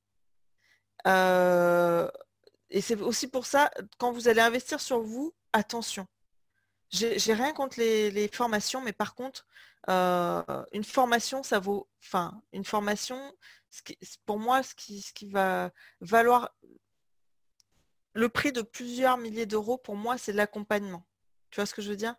Ah, mais je, comprends, je comprends. Euh, je, j'ai tellement vu de tocards et de guignols en fait vendre des formations à plusieurs milliers d'euros, mais où il y avait surtout euh, beaucoup de vidéos, mais très peu finalement d'accompagnement, on va dire, ou même juste en fait t'appeler pour poser une question, t'envoyer un mail, et finalement il y avait peu de réponses. Et c'est finalement dans ces moments-là où justement tu as besoin d'accompagnement, euh, où, euh, enfin, c'est, très important d'être, de se sentir accompagné en fait de se sentir accompagné, de ne pas se sentir seul et surtout d'avoir euh, quelqu'un en référence qui peut voilà t'aider euh, et t'apporter des réponses, quelle que soit la méthode par laquelle il t'apporte les réponses, mais voilà, euh, c'est très important voilà de au moment où tu en as besoin. Et attention, parce que par rapport à ce que tu dis, bon moi, quand je te dis que j'ai investi dans une formation, c'était pas réellement volontaire. Hein. par rapport à ce que tu dis, il y a beaucoup de gens qui ont fait la même erreur que moi. Parce que quand tu arrives sur le marché, euh, que tu débutes, en fait, tu, n'as pas forcément euh, les codes. Et euh, dans le marketing, le marketing c'est très puissant. Et dans le marketing, tu vas pouvoir comme ça, comme en fait ça a été mon cas pour être honnête, investir dans quelque chose en pensant investir dans un coaching et que finalement une fois dedans, tu te rends compte que c'est une formation. Parce qu'en fait, c'est pas très clair. Mmh. Et tu crois qu'il y a de l'accompagnement, mais en fait, c'est une formation, c'est pas un accompagnement. Donc attention au marketing. Soyez attentifs par rapport à ça et soyez attentifs par rapport au niveau d'accompagnement. Parce que euh, les blocages, tu ne sais pas à quel blocage tu vas faire face. Et ce n'est pas euh, un appel de 30 minutes euh, qui va te permettre de lever s'il y a vraiment des trucs lourds à aller chercher. Parce que quand, enfin après je ne vais pas redéborder, mais quand je parle d'aller ouvrir quelque chose dans les gens, aller révéler les potentiels, etc., en fait, quand tu commences le travail, tu ne sais jamais de quel niveau vont être les blocages et sur quel, parce que encore une fois, ce sont des, suites. Hein. Parfois, tu ouvres un truc, mais il y a un autre truc derrière. il faut avoir quelqu'un qui pourra être à même de t'accompagner à ce niveau-là, ne serait, enfin en termes de disponibilité et puis et de, d'expérience, de, connaissance de, ce, de ce processus-là, de ce système-là. Ouais, voilà, donc bon, en gros, hein, faites attention à qui vous choisissez pour vous accompagner, que ce soit en termes de coaching ou même en termes de thérapie. Hein. donc c'est voilà c'est vrai que quand on connaît pas au départ, euh, j'avoue c'est compliqué. Euh, un peu comme toi, moi je j'ai un peu essuyé les plâtres. Bon après, ce qui se passe, c'est que la chance que j'ai eue, c'est que je suis, moi j'ai bon, je m'étais formé au, euh, je me suis formé en PNL, je me suis formé en coaching, et, et en fait quand arrivaient certains formateurs sur le web, j'ai vu certains de mes camarades se former là-dedans, et, et, bon, moi j'ai un œil sociologique. Donc je voyais toujours en fait euh, les mêmes, le même type de personnes aller dans ce genre de formation et je me suis et, ce même et toujours les mêmes résultats, à savoir très peu probants. Et là je me suis dit oh ça pue, ça ça pue. Donc euh, pour quelqu'un qui connaît pas, le plus simple en fait c'est de rencontrer non pas une mais plusieurs personnes en fait qui ont été accompagnées par des coachs ou des thérapeutes euh, enfin. Alors, oui, enfin, moi je pense que euh, au-delà de ça, je pense que surtout, faut pas euh, se laisser euh, comment dire? Je pense que faut être attentif au maximum en fait aux valeurs que, que la personne semble transmettre. Mmh. parce qu'en fait, une, une méthode ou une autre, en fait, si Enfin voilà, si en termes de valeur, ben en fait, parce que le truc a très bien pu fonctionner pour la personne, mais cette personne a peut-être pas du tout les mêmes valeurs que toi. Et toi, arrivé dans le truc, ben en fait, ben, tu vas dire non, quoi. Ça va bloquer parce que c'est pas tes valeurs. Donc moi, pour moi, la, première, le premier truc, c'est être attentif aux, valeurs. Et euh, je pense qu'après, même au-delà de se renseigner auprès d'autres gens ou quoi, je pense que c'est quelque chose qui se ressent. le choix d'un mentor, le, choix d'un formateur, d'un coach, d'un thérapeute, euh, c'est un truc que je disais souvent, c'est que en fait, les, euh, gens en fait, euh, un mentor, ça se choisit surtout sur ses valeurs. Certes, au départ, on te dit qu'il faut suivre le, même chemin. S'il a, a réussi ce qu'il a fait, bah, tu dois le copier. C'est plus compliqué que ça. Comme tu dis, il faut aussi s'intéresser aux valeurs. Parce que souvent, les gens les gens qui réussissent en suivant un modèle, soit ils avaient déjà au départ les mêmes valeurs que le modèle, soit ils sont assimilés, ils ont carrément un petit peu switché leur identité pour ressembler au modèle qu'ils ont suivi. Oui, ce qui n'est que repousser la merde pour plus tard, hein, parce que quand tu fais ça, tu peux pas en fait. tu, enfin, tu peux pas passer au-dessus de tes valeurs sans en payer le prix. Ça, ça marche pas en fait. mais comme tu dis, en fait, le truc qui n'est pas exprimé et qui peut être difficile à percevoir, c'est que même quand on dit oui, passe par, va avec quelqu'un qui a déjà fait le chemin avant toi, mais en fait, en apparence, c'est le même chemin. Mais peut-être qu'au fond, c'est pas le même. En fait, c'est parce que c'est ça le truc, c'est qu'il y, a, y a mille chemins différents pour arriver au succès, entre guillemets, si on va par là. Euh, et donc, quelqu'un qui a réussi, bah, il a peut-être pas emprunté le même chemin que toi, parce que peut-être qu'il vient pas, peut-être qu'il n'a pas les mêmes valeurs à la base que toi, mmh. peut-être qu'il n'a pas, enfin voilà, il y a, plein de choses. Pour moi, c'est vraiment les valeurs, et surtout, je vais revenir là-dessus, écoutez votre intuition. L'intuition ne ment jamais. Ne réfléchissez pas quand vous choisissez quelqu'un, ne réfléchissez pas avec votre mental. Quand vous réfléchissez avec votre mental, euh, oui, vous allez pouvoir être aveuglé par euh, bah, justement par l'envie d'aller sur tel ou tel résultat. Réfléchissez avec, enfin réfléchissez. Essayez en tout cas dans la mesure du possible de, de écouter votre intuition. Parce que souvent, ton intuition, elle le sait. Et quand tu as fait ce genre de conneries, tu avais quelque chose en toi qui, qui était dans le doute et c'était ton intuition qui te disait que c'était peut-être pas, tu vois. Donc, et, quand on n'a pas envie d'entendre ça, on le fait taire. Hein. On le fait taire, mais euh, là, le but, c'est vraiment d'être à l'écoute de ça. Hmm. Parce que pour moi, c'est euh. quelque chose qui se ressent. Ouais, ouais, ouais, bon, non, mais totalement d'accord. Et donc, bah, en fait, c'est grâce à ces accompagnements, voilà, enfin, en tout cas, notamment grâce à ta grand-mère en hypnose et, et, et peut-être d'autres. Ma mère, j'ai bien saoulé ma mère. Je l'ai bien bien saoulé avec ça pendant la période de, blocage. Hein, vraiment. Hein, ça a été hard émotionnellement parlant en termes de challenge. mais voilà, du coup, j'ai pu lever ça en fait bah, grâce à, cette, à ce soutien. Et pour moi, voilà, encore une fois, bah, tu vois, je ouais, quand tu investis, parce que même moi, hein, bien évidemment, je vais réinvestir à nouveau, hein, parce que je pense que c'est toujours bien de se faire accompagner. mais je sais que moi, quand je vais investir avec un, mentor ou quoi, je ne vais pas le choisir, je vais même, je vais le choisir sur ses valeurs, je vais le choisir sur son attitude, je vais le choisir sur, franchement, puis au, stade où je suis actuellement, j'en vois maintenant le précieux, je vais le choisir sur sa capacité aussi à être simple, entre guillemets, sur son humilité, sur parce que maintenant, bon, bien sûr, pour démarrer, je ne sais pas vraiment si on va avoir ce type de réflexion, mais au stade où je suis actuellement, je me rends compte à quel point, alors effectivement, le développement personnel va être très important dans le développement business. Et pour, pour, pour être accompagné au mieux, quand je parle d'humilité, c'est-à-dire que voilà, pour moi, quelqu'un qui a encore un ego euh, peut-être trop fort, c'est qu'en termes de développement personnel, il a encore peut-être du chemin à faire. Bon après, c'est pas gênant en soi. Le but, c'est que tu choisisses quelqu'un qui est au-delà de ce que toi tu es, qui est juste au cran au-dessus, qui a euh, ouvert certaines choses euh, en termes de développement personnel, notamment business et personnel, que toi, tu n'as pas encore ouvert.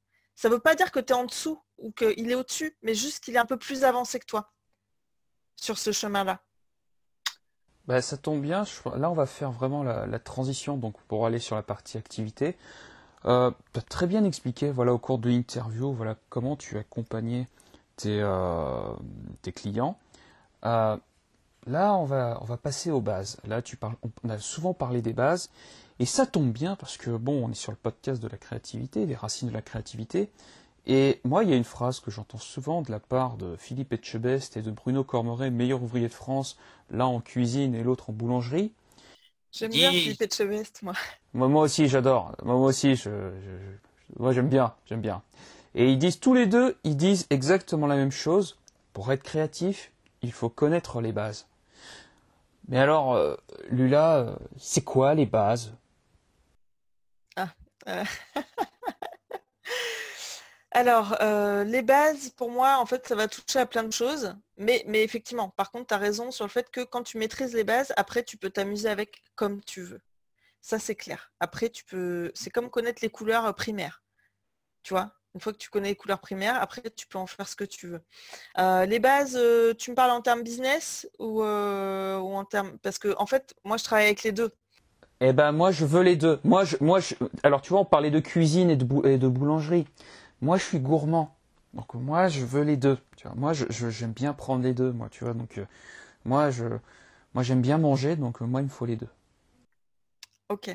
Alors pour moi les bases par exemple en termes business, euh, mais ça rejoint, hein, c'est, intrinsèque. Hein, ça va être effectivement bah, déjà de connaître son client de connaître sa clientèle première base, mais qui est essentielle et qu'il ne faut pas survoler.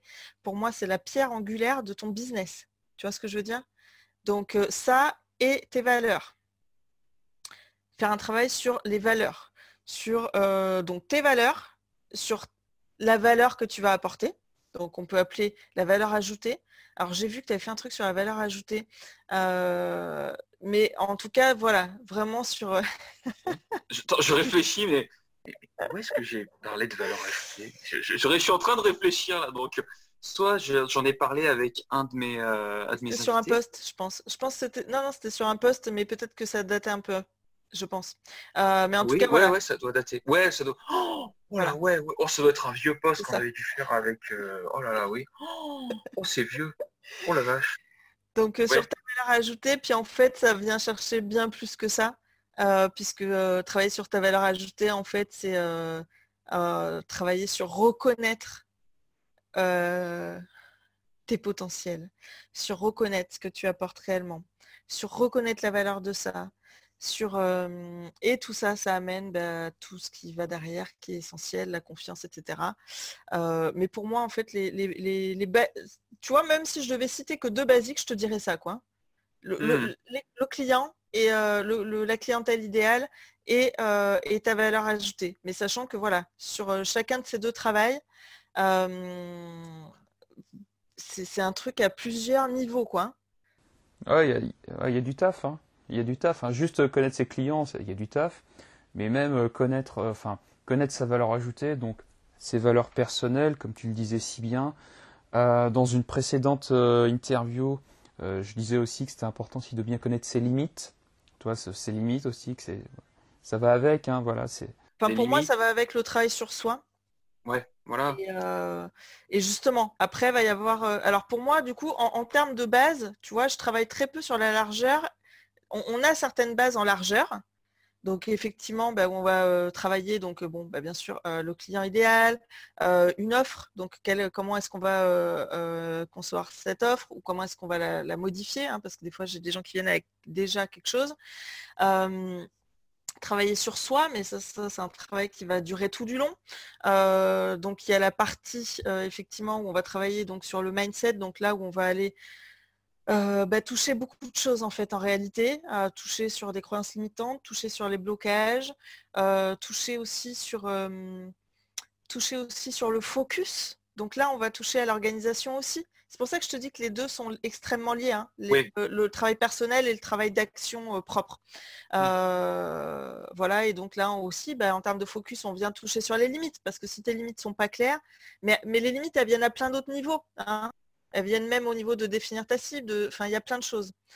Euh, voilà. Et puis après, bah, en, termes de base, il y a bien évidemment aussi les actions, bah, comme je disais, actions stratégiques, c'est-à-dire bah, juste voilà, euh, être à l'aise, enfin savoir après à peu près comment on déroule, savoir comment dérouler en fait une vente, une proposition en fait. Hein.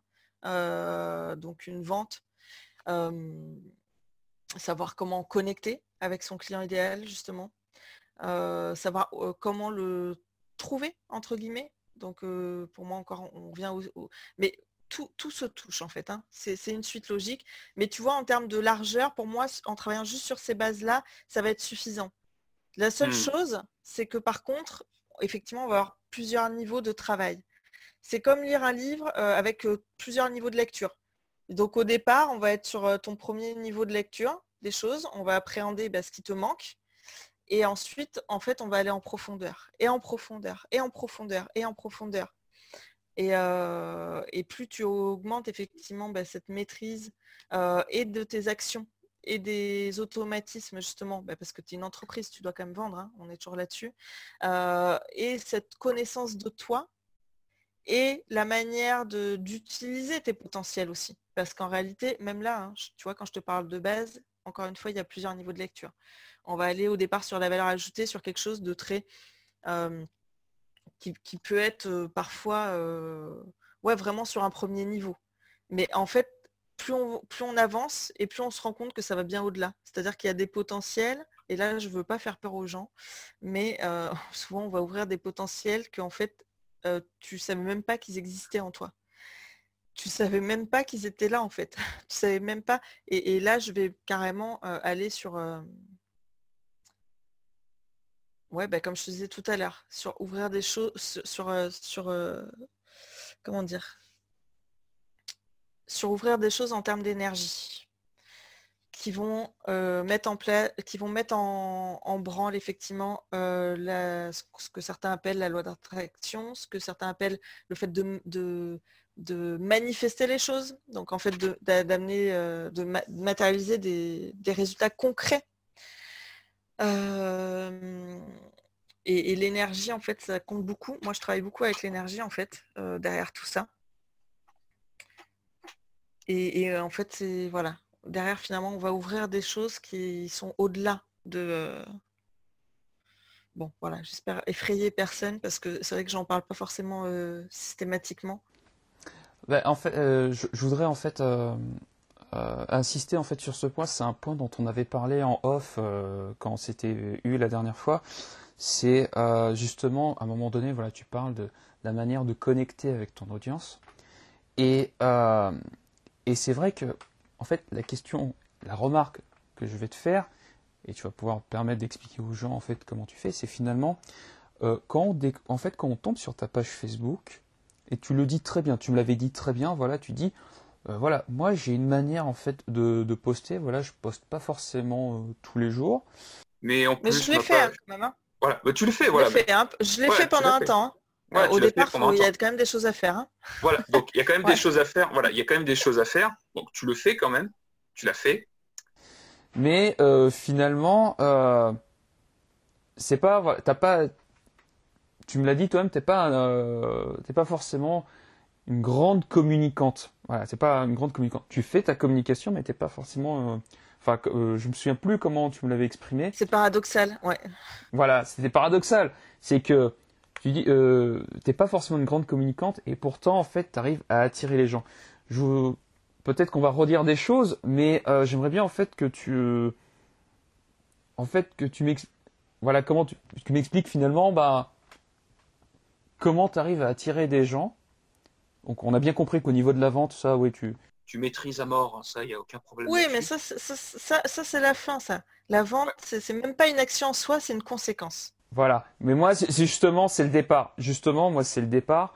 Euh, moi, je considère voilà que le marketing, en fait, Enfin, c'est du marketing. Hein. Pour moi, c'est du marketing et la vente vient vraiment à la fin. Et plus tu as un marketing qui est très bon, plus la vente, elle se fait facilement. Et justement, euh, tout le travail que tu effectues, pour moi, voilà, il se joue sur le marketing. On pourrait appeler ça du personal branding, mais voilà, on pourrait appeler vraiment ça du personal branding.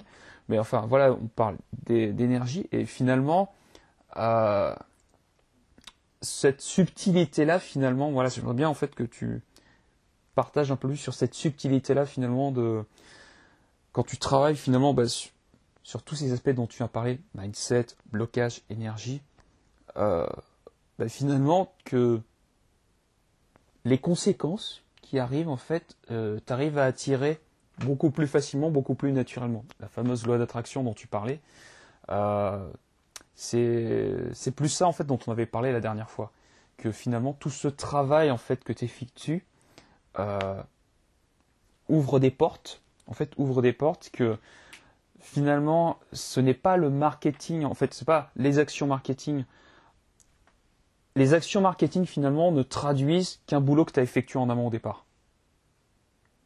C'est moi, c'est plus comme ça en fait que j'ai compris en fait euh, ton travail, c'est que finalement, le fait de travailler sur ces bases-là et euh, sur notamment les blocages, font finalement à partir du moment où les gens en fait mettent en action bah, soit euh, les actions marketing, ce soit du partage, on va dire, de posts ou une autre manière finalement de se rendre visible, finalement, ils arrivent beaucoup plus facilement à connecter et à attirer euh, finalement des, prospects et des clients. En fait, c'est ça, on se rend visible, mais pas de la même manière. Hmm. C'est différent. C'est pas parce que quand on parle de visible, Bon, alors là, je vais passer pour quelqu'un de complètement perché, mais c'est pas grave. Non, t'inquiète pas, t'inquiète pas. Euh, là, de toute façon, euh, moi j'ai l'habitude, hein, j'ai l'habitude, donc vas-y. Hein. Oui, non mais je, le dis parce que moi, à la base, je suis quelqu'un de, très terre à terre. Hein. Je suis très pragmatique comme personne, donc moi-même, mm, mm, j'ai mm. conscience que ça peut être bah, particulier à entendre. Euh, mais en fait, c'est mon expérience, donc, donc je la partage telle qu'elle. C'est-à-dire que, en fait, nous, on a l'habitude de réfléchir avec nos cinq sens. Mais il y a d'autres manières de se rendre visible. Euh, et, notamment de par euh, l'énergie qu'on va dégager. Alors après, il y a des termes hein, euh, par rapport à ça dans, que moi je ne connais pas nécessairement justement parce que je suis plutôt quelqu'un de pragmatique à la base, mais je sais qu'il existe des termes par rapport à ça. Moi, je peux parler d'aura, j'en sais rien par exemple, tu vois. je sais qu'il y a d'autres termes plus dans un peu plus mystique, etc. Mais moi, je vais juste te parler d'aura en fait et, d'énergie. C'est-à-dire que quand, quand tu ouvres certaines choses en toi, tu dégages autre chose qui te rend visible différemment. Et je reviens à ce que je disais tout à l'heure sur l'histoire que justement que je t'ai racontée de quand j'étais quand j'ai repris le lycée, puis qu'on disait à ma mère, mais que le fait qu'elle soit là, elle a beau rien faire, ça perturbe la classe. Les gens sont survoltés, les gamins sont survoltés. En fait, c'est parce que c'est ça. Et ça, c'est pas quelque chose qui est visible.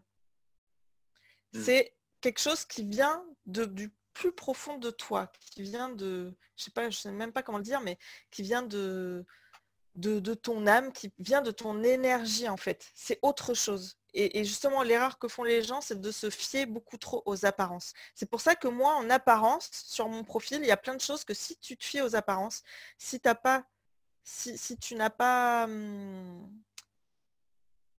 il y a des choses que tu verras pas. Pour autant, ton intuition les voit. Ton intuition les ressent. C'est comme ça que bah, il y a des gens qui ne sont pas non plus des gens mystiques, hein, euh, qui sont des gens très pragmatiques et qui viennent à moi parce que en fait ils ont senti quelque chose. Ils savent pas pourquoi, mais leur intuition les a fait aller là. Euh, mais d'ailleurs c'est pareil, j'ai ben, un retour là que je vais bientôt publier d'ailleurs d'une ancienne cliente à moi et elle explique que quand on est rentré en contact, alors en fait elle avait mis, euh, elle, elle avait demandé hein, carrément de l'aide euh, sur un groupe et moi j'avais répondu et puis il y avait d'autres gens qui avaient répondu. Donc je vais m'envoyer un message privé puis il y avait plein d'autres coachs bien évidemment qui avaient fait la même euh, la même chose. Et euh, comme elle me dit en fait alors moi après je te réponds une fois mais je te cours pas après quoi et comme elle dit bah, finalement après derrière je n'ai plus répondu et, et, elle me dit je sais pas pourquoi tu es la seule personne que je suis retournée chercher. En fait c'est parce que c'est autre, c'est autre chose c'est là que je parle d'attraction. Tu vois, il y a des gens en marketing, on parle d'aimant à client. Pour moi, les trois quarts des gens qui utilisent ce mot ne savent pas de quoi il s'agit. Là, moi, je te parle vraiment de magnétisme. Hmm. Euh, et, ça, c'est quelque chose qui vient avec le travail sur soi. Euh, qui, c'est une énergie. C'est hmm. que tu vas, qui est ouverte différemment, que tu révèles, entre guillemets et, ça fait partie de tes potentiels. Ça fait partie de nos potentiels à tous, puisque en fait, en tant qu'être humain, on a tous ces potentiels-là. Euh, et effectivement, c'est pour ça que je te dis, il y a plusieurs niveaux, il y a plusieurs degrés de lecture en termes de révélation de potentiel. Quand je dis euh, je vais t'aider à révéler ton potentiel pour le manifester dans le concret, pour concrétiser des résultats business et un épanouissement supérieur en termes de vie, euh, ça, c'est ça, c'est ce qu'on, ça va être la conséquence. Ce qu'on voit dans la partie visible, c'est la conséquence de ce qu'on a fait en amont dans la partie invisible. Bon, hmm. voilà, là, ça paraît complètement mystique, mais en fait, c'est, réel. Bah, si je devais résumer, en fait, tu travailles sur l'invisible pour rendre visible tes clients. Oui, mais pas que. Euh, parce que en termes de parce que parce que l'attraction euh, ça va ça l'attraction ça n'aide pas que à attirer des clients ça permet d'ouvrir plein de choses. C'est pour ça que je parle aussi de. Alors là, je ne sais pas si tu me suis parce que. c'est pour ça que je parle aussi de euh, voilà euh, créer ton enfin voilà créer des, résultats euh, supérieurs en termes de business et une vie sur mesure entre guillemets parce qu'en réalité c'est vrai que nous en termes de retour vu que j'accompagne les entrepreneurs on va beaucoup parler de retour d'évolution business mais en réalité il y a beaucoup d'autres choses qui se passent à côté euh, parce que quand tu vas ouvrir un blocage ou quoi, euh, en fait, c'est quelque chose que peut-être tu portais en toi depuis des années et qui vient impacter sur tous tes plans de vie, en fait. Donc, oui, ça va ouvrir. Euh, bah oui, par exemple, je parlais de s'autoriser à recevoir de l'argent. Mais s'autoriser à recevoir plus d'argent, c'est pas que de l'argent, c'est aussi s'autoriser à recevoir. Ça va avec l'argent, ça va avec l'amour, ça va avec plein de choses. Donc en réalité, ça va venir impacter sur euh, vraiment euh, bah, plusieurs, euh, plusieurs plans. C'est vrai que moi, en termes de, tu l'as très bien dit tout à l'heure, marketing, bon ben voilà, moi, accompagner des entrepreneurs, ça fait partie de mon marketing. Mais il se passe d'autres choses. C'est-à-dire que, mmh. bah, effectivement, quand tu vas ouvrir ces choses-là, alors oui, tu vas augmenter il y a des bon parce que j'ai déjà même si je le mets moins en avant, j'ai déjà accompagné des personnes aussi à, d'autres titres, mais par exemple, je vois, j'avais j'avais offert un coaching à une, jeune femme qui était entrepreneuse et qui bloquait justement dans son activité. Mais en fait, ce qui l'a bloqué, c'était même pas à, proprement dit le business, c'est en fait qu'elle était dans une relation toxique. Et donc là, en levant certaines, certains blocages, en levant certaines choses, bah, elle a pu se détacher de ça, qui lui permet ensuite d'aller faire ses résultats en business. Tu vois, ce que je veux dire, c'est que là, quand je te dis, je t'accompagne à, multiplier tes résultats en business, c'est la version contractée. Mais au milieu, il se passe plein de choses. Oui, il y a des bénéfices secondaires. Oui, secondaires, euh, bah, pareil, euh, des fois que. Parce que quand tu as un blocage, ça peut se manifester dans tes relations, ça peut se manifester dans euh, ton, plan matériel, donc là, argent, etc. Et ça peut aussi se manifester dans ta santé. Parce que, ben, encore une fois, notre corps nous parle. Donc, s'il y a un blocage, ben, il y a des symptômes. Et ben, des fois, justement, quand tu lèves un blocage, ben, il y a des symptômes qui disparaissent. Euh, et puis voilà, c'est comme ça, parce que c'était qu'un symptôme. Hmm. Très bien, très bien. Écoute, on va passer à la partie créativité. Oui. Euh, juste avant, juste pour te dire, hein, donc euh, on est en mode détente, hein, ça fait 2h17 hein, qu'on est ensemble, donc voilà. on va faire un podcast d'une journée. Non, peut-être pas, peut-être pas, peut-être pas, mais bon, je je sais pas. Peut-être qu'on va battre mon record. Donc je sais pas. Pour l'instant, euh, je pense que ouais, on va peut-être battre mon record hein, donc de 2h30, 2h30. Hein, donc euh, c'est possible. On va bien voir. Ce sera la surprise. Euh, alors, créativité. Est-ce que toi au départ tu te considères comme quelqu'un de créative? Alors à fond. oui. Après beaucoup par Beaucoup aussi bah, par l'environnement dans lequel j'ai évolué. C'est vrai que, bah, comme je te disais tout à l'heure, c'est vrai que la créativité, c'est quelque chose qui est très présent chez nous, que ça soit sur plusieurs générations, puisque, comment dire? Alors déjà, tu vois, pour moi déjà, être à son compte, c'est déjà une forme de créativité. C'est-à-dire que déjà, t'imagines ton job un peu à ta sauce, même si voilà, tu, peux être allié à certains principes. Mais bon, je te disais que ma mère était indépendante, mais mon père est indépendant, ma grand-mère était indépendante en tant qu'hypnothérapeute, mon grand-père était indépendant également. ma tante bossait avec son mari, mais ils étaient en indépendant aussi. Donc voilà, c'est quelque chose pour moi qui est déjà là en, termes d'environnement, euh, mon grand-père était à côté d'être architecte. Alors déjà, l'architecture, il y a une forme de créativité. Euh, bah, sachant que, bon après je ne vais pas te raconter toute l'histoire de ma famille, mais bon bref, euh, sachant que l'architecture c'est aussi, ma grand-mère faisait aussi des dessins d'architecture avant d'être hypnothérapeute. tout le monde a touché à la peinture aussi, donc mon grand-père a été peintre aussi à côté de ça en fait, oui, en fait, bon, l'interview c'est sur moi, mais en réalité, on est très créatif, très, très, très créatif familialement parlant. c'est quelque chose d'assez généralisé. Et oui, je me sens créative bah, parce qu'on a, bah, comme je te dis, hein, les activités que j'avais avec ma mère, mais même avec des amis de, de, ma mère, puisque du coup, voilà, on avait, elle avait une vie sociale assez joyeuse entre guillemets, enfin remplie quoi. donc mmh. on allait beaucoup chez des amis à la campagne, etc. Et ce sont que des gens en fait qui fabriquaient des choses ou qui inventaient des choses. Et moi j'étais là-dedans du coup, tu vois? où on fabriquait des choses, on, sculptait des trucs, on, fabriquait un cerf-volant, on inventait un circuit pour des voitures télécommandées, enfin tout et n'importe quoi, mais en fait on était tout le temps en train justement de créer en fait fabriquer un attrape-rêve. C'est le genre d'activité que je faisais moi quand j'étais gamine. donc on crée toujours, et puis même ma mère dans son activité professionnelle, en fait elle inventait toujours des, tu vois, parce que quand je te dis peinture, mais peinture sur bois, mais du coup elle allait vraiment dans la créativité. du coup, bah voilà, je vais faire ça sur tel objet, ou bien je vais tu vois, vraiment à, créer des choses en fait. Et puis moi, j'étais avec elle souvent dans son atelier, puisqu'elle avait son atelier dans une pièce de, l'appartement. et puis bah, quand je grandissais, je participais un peu, des fois aussi. Et puis moi aussi, du coup, j'avais envie de créer mes, propres trucs. donc oui, de, oui, oui, oui, oui, je me sens créative.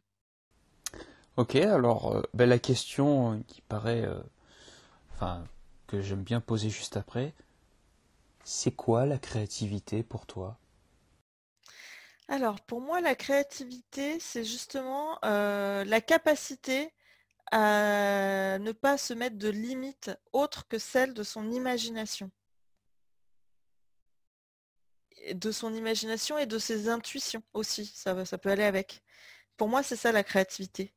C'est-à-dire que tu ne te raccroches plus euh, aux normes extérieures, mais euh, tu as l'idée de quelque chose?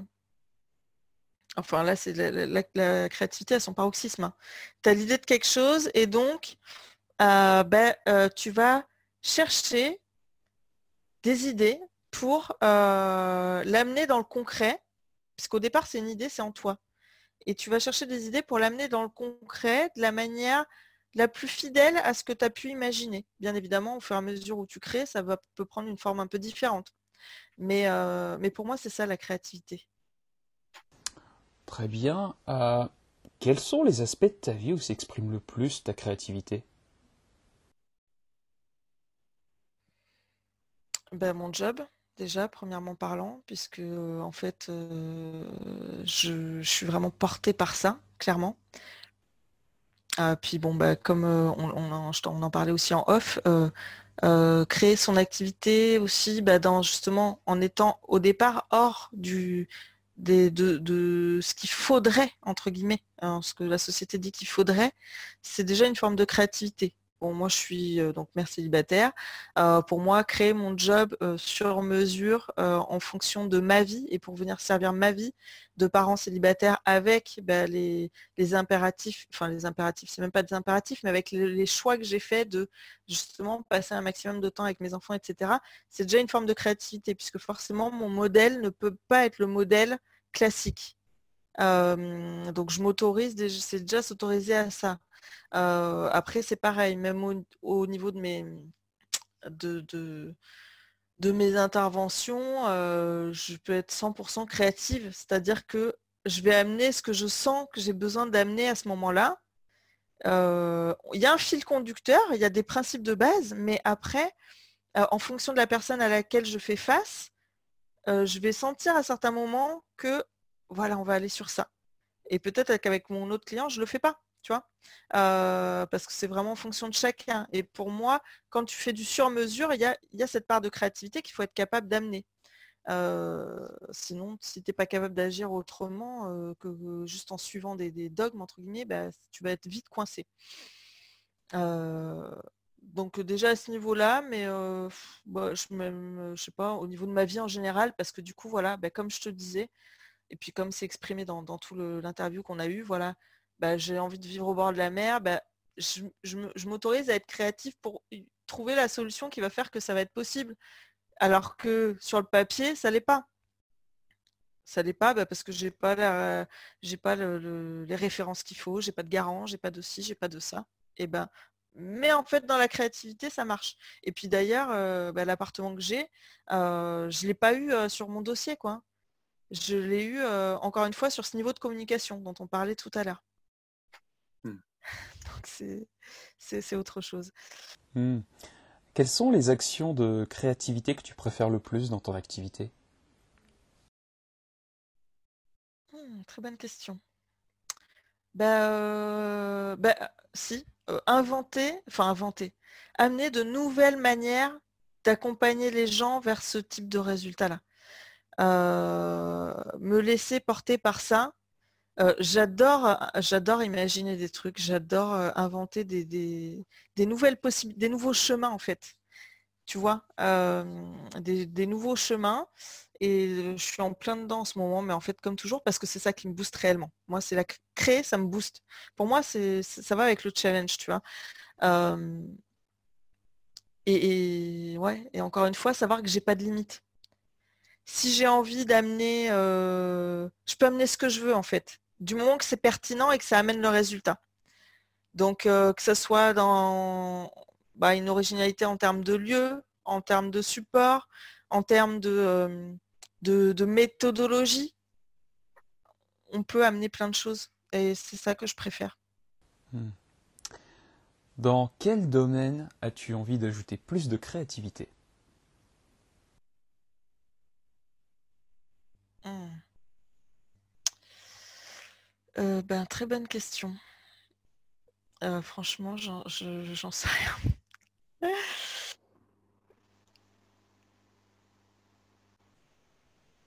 Dans quel domaine? Eh bien si, en fait, je sais. Je sais parce que je suis en train d'y penser en ce moment. Euh, là, c'est plus sur un plan perso. Dans l'accompagnement scolaire de mes enfants. Voilà. Voilà dans quoi j'ai envie d'amener plus de créativité. Dans en fait ma vie de mère, enfin notre vie en, tant que mère et enfant.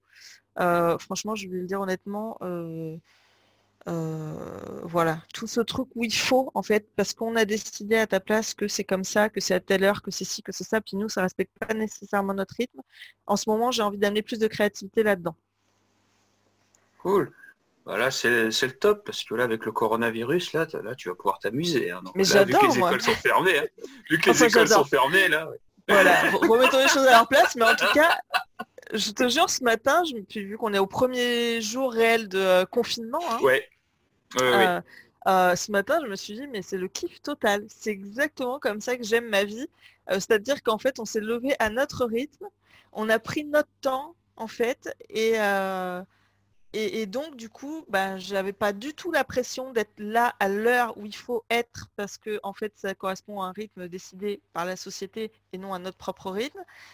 Et, euh, donc, euh, du coup, euh, total détente, quoi. Total détente, total kiff et beaucoup plus détendu en termes de, timing matinal, alors que pourtant on s'est tenu aux mêmes heures, puisque nous on avait rendez-vous bah, pour commencer euh, euh, justement ce podcast à l'heure où normalement mes enfants sont à l'école. Mais voilà, je n'ai pas été obligée de les presser. Donc si tu mmh. veux, bah, eux, ça leur permet aussi de prendre leur temps. Et puis là, d'être tranquille en train de vaquer euh, finalement à leurs occupations pendant que nous, on est sur, le podcast. Et puis quand on aura terminé, bah, effectivement, on va bien sûr déjeuner, mais euh, derrière, on fera le travail scolaire, puisqu'en fait, justement, vu qu'on est en confinement, il y a quand même du travail scolaire à faire. On va faire le travail scolaire, mais à notre rythme, en fait. Et on va le faire ensemble. On va le faire tous les trois.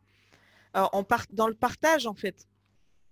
Et, euh, et, moi, je kiffe ça. Donc, ouais, ouais, c'est génial. C'est une opportunité pour moi d'aller plus vers cette, vers cette créativité, justement, qui n'est pas forcément simple. S'autoriser, encore une fois. Eh ben nickel. Et eh ben, écoute, maintenant on va passer à la partie inspiration. Et donc euh, là, la question que j'ai envie de te poser, c'est euh, quelles sont les choses euh, qui t'inspirent aujourd'hui? Alors, j'ai toujours dit que moi, bon alors déjà, bon, ma famille m'inspire, hein, ça c'est pas nouveau. Ma mère, ma grand-mère m'inspire, mes cousines m'inspirent, ma tante m'inspire. On est une famille de femmes. et, j'ai toujours été très inspirée par, par, par les femmes de ma famille, voilà. Euh, ma grand-mère notamment, c'est vraiment un, personnage emblématique pour moi dans ma vie. Euh, qui, voilà. Euh, ma mère aussi, bien évidemment. Et, et la musique. La musique aussi, c'est quelque chose qui m'a toujours énormément inspiré mais ça c'est quelque chose depuis toujours. Et si je devais parler pour aujourd'hui, vraiment spécifiquement, c'est mes enfants. Mmh. Aujourd'hui, ce qui m'inspire le plus, ce sont mes enfants.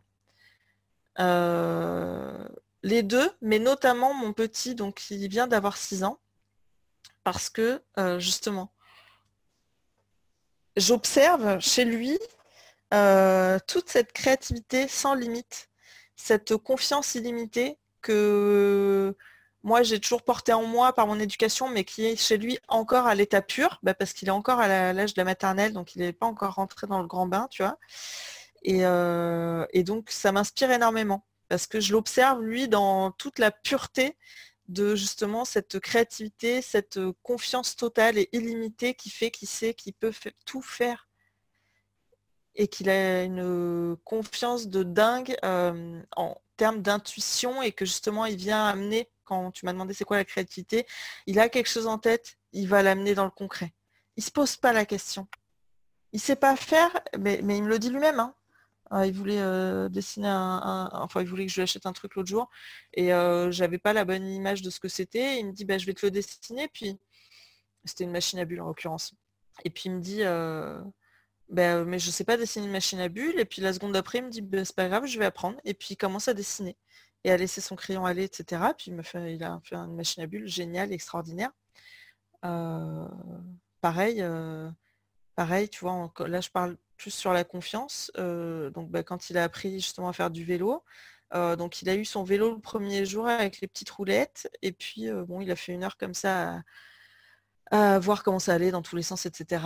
Et puis ensuite il dit, il vient, il y avait son père ce jour-là, il dit à son père, bah écoute, on enlève, on peut enlever les petites roulettes. Alors son père dit, bah ok, on va en enlever une déjà, hein, puis tu vas voir. Puis donc, bon, il enlève une.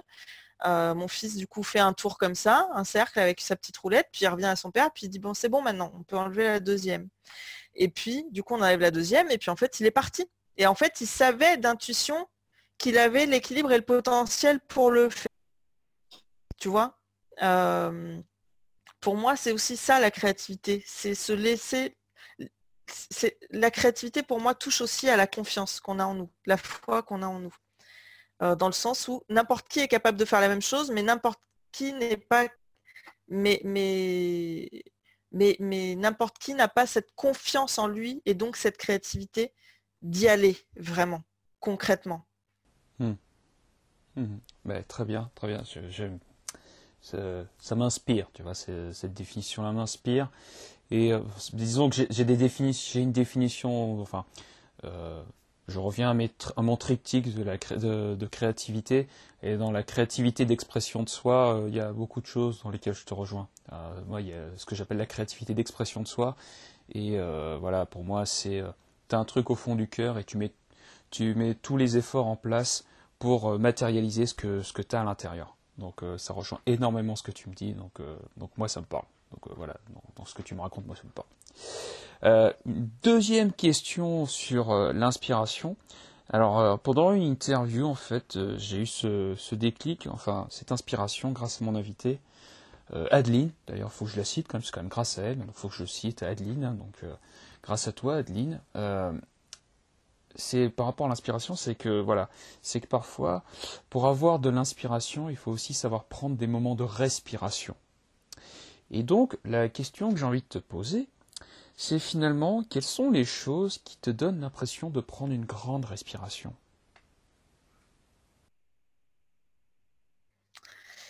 Alors, euh, moi, c'est essentiellement euh, basé sur les moments avec mes enfants et notamment euh, les moments en excursion nature.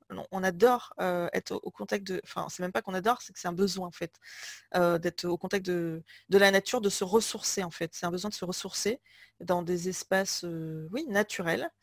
et non saturés donc. pour moi, ce serait vraiment la première chose. Euh, la musique, encore une fois, beaucoup. Hein. Euh, moi, quand je suis... Euh, la musique, c'est un truc, c'est magique pour moi. Hein. que ce soit, comme je te le disais, voilà, c'est très éclectique, que ce soit... Je suis très hip-hop, mais je suis très classique aussi. donc en fait, mais, vraiment la musique, c'est quelque chose, ça me touche profondément. C'est suprême, quoi. Donc la musique, oui, c'est une respiration pour moi. C'est marrant parce que tu me dis respiration. Moi, dans mon programme, il y a cette phase et j'appelle ça récupération. Euh, plus en rapport avec le milieu du sport. Et je saoule mes clients avec les moments de récupération parce que souvent c'est très dur chez l'entrepreneur d'accepter d'avoir ce moment de lâcher prise. Et je les saoule avec ça parce que c'est effectivement essentiel. Euh, et la troisième, enfin voilà, donc ça, comme je te dis, les, moments avec mes enfants euh, et avec ma famille d'ailleurs, euh, les moments en pleine nature et la musique. Et après, j'ai des petites activités comme faire des puzzles. Ah, moi, je kiffe. Euh, là, je réfléchis à rien bah, parce que je suis juste en mode tête chercheuse. Et, mais des gros puzzles, hein, avec beaucoup, beaucoup de pièces là. C'est encore une fois, c'est le challenge. Mais voilà, c'est moi, c'est ça, mes moments de, de récup, enfin de respiration, du coup. Eh bien, très bien. Lula, c'est l'heure de la dernière question. Aïe. bon, pour l'instant, je compte aucun mort, mais bon, voilà, on sait jamais. Lula, qu'as-tu envie de créer aujourd'hui?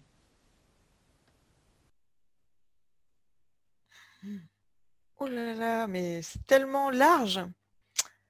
Des milliers de choses, j'ai envie de te dire. Je suis en route en fait déjà. Euh, pour, pour, plein de choses, bien évidemment.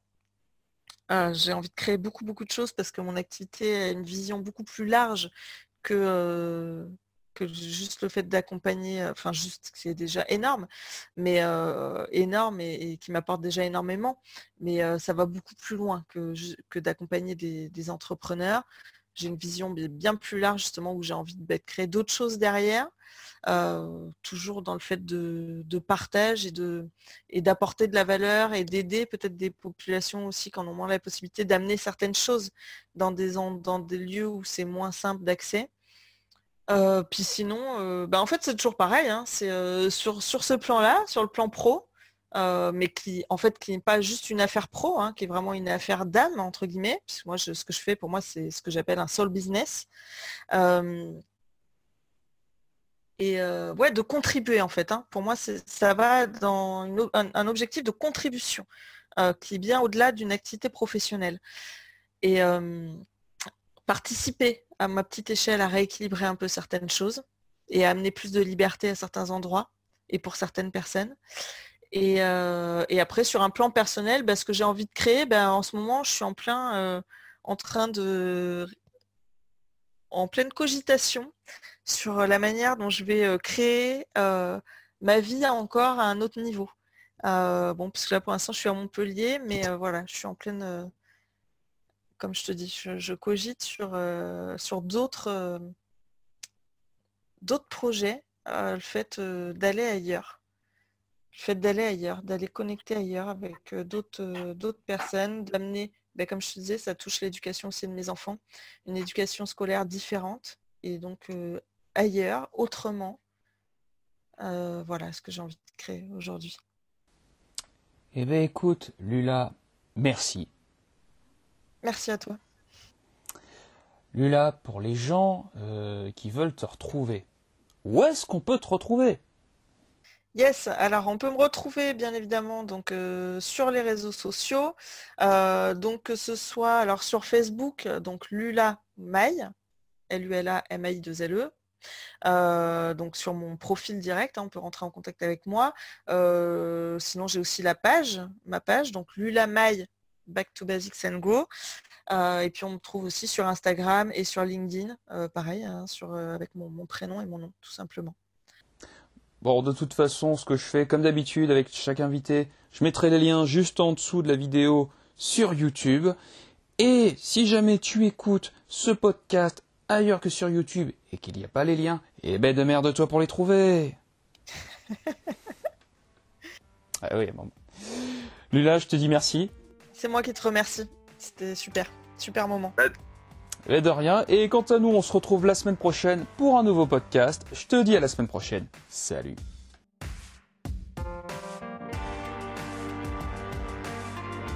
Abonne-toi aux racines de la créativité et mets un pouce bleu parce que t'es quelqu'un de bien. Ensuite, j'ai une question pour toi. Quelles sont les personnes les plus créatives dont tu admires leur travail et dont tu aimerais entendre leur interview? Réponds tout simplement à cette question dans les commentaires.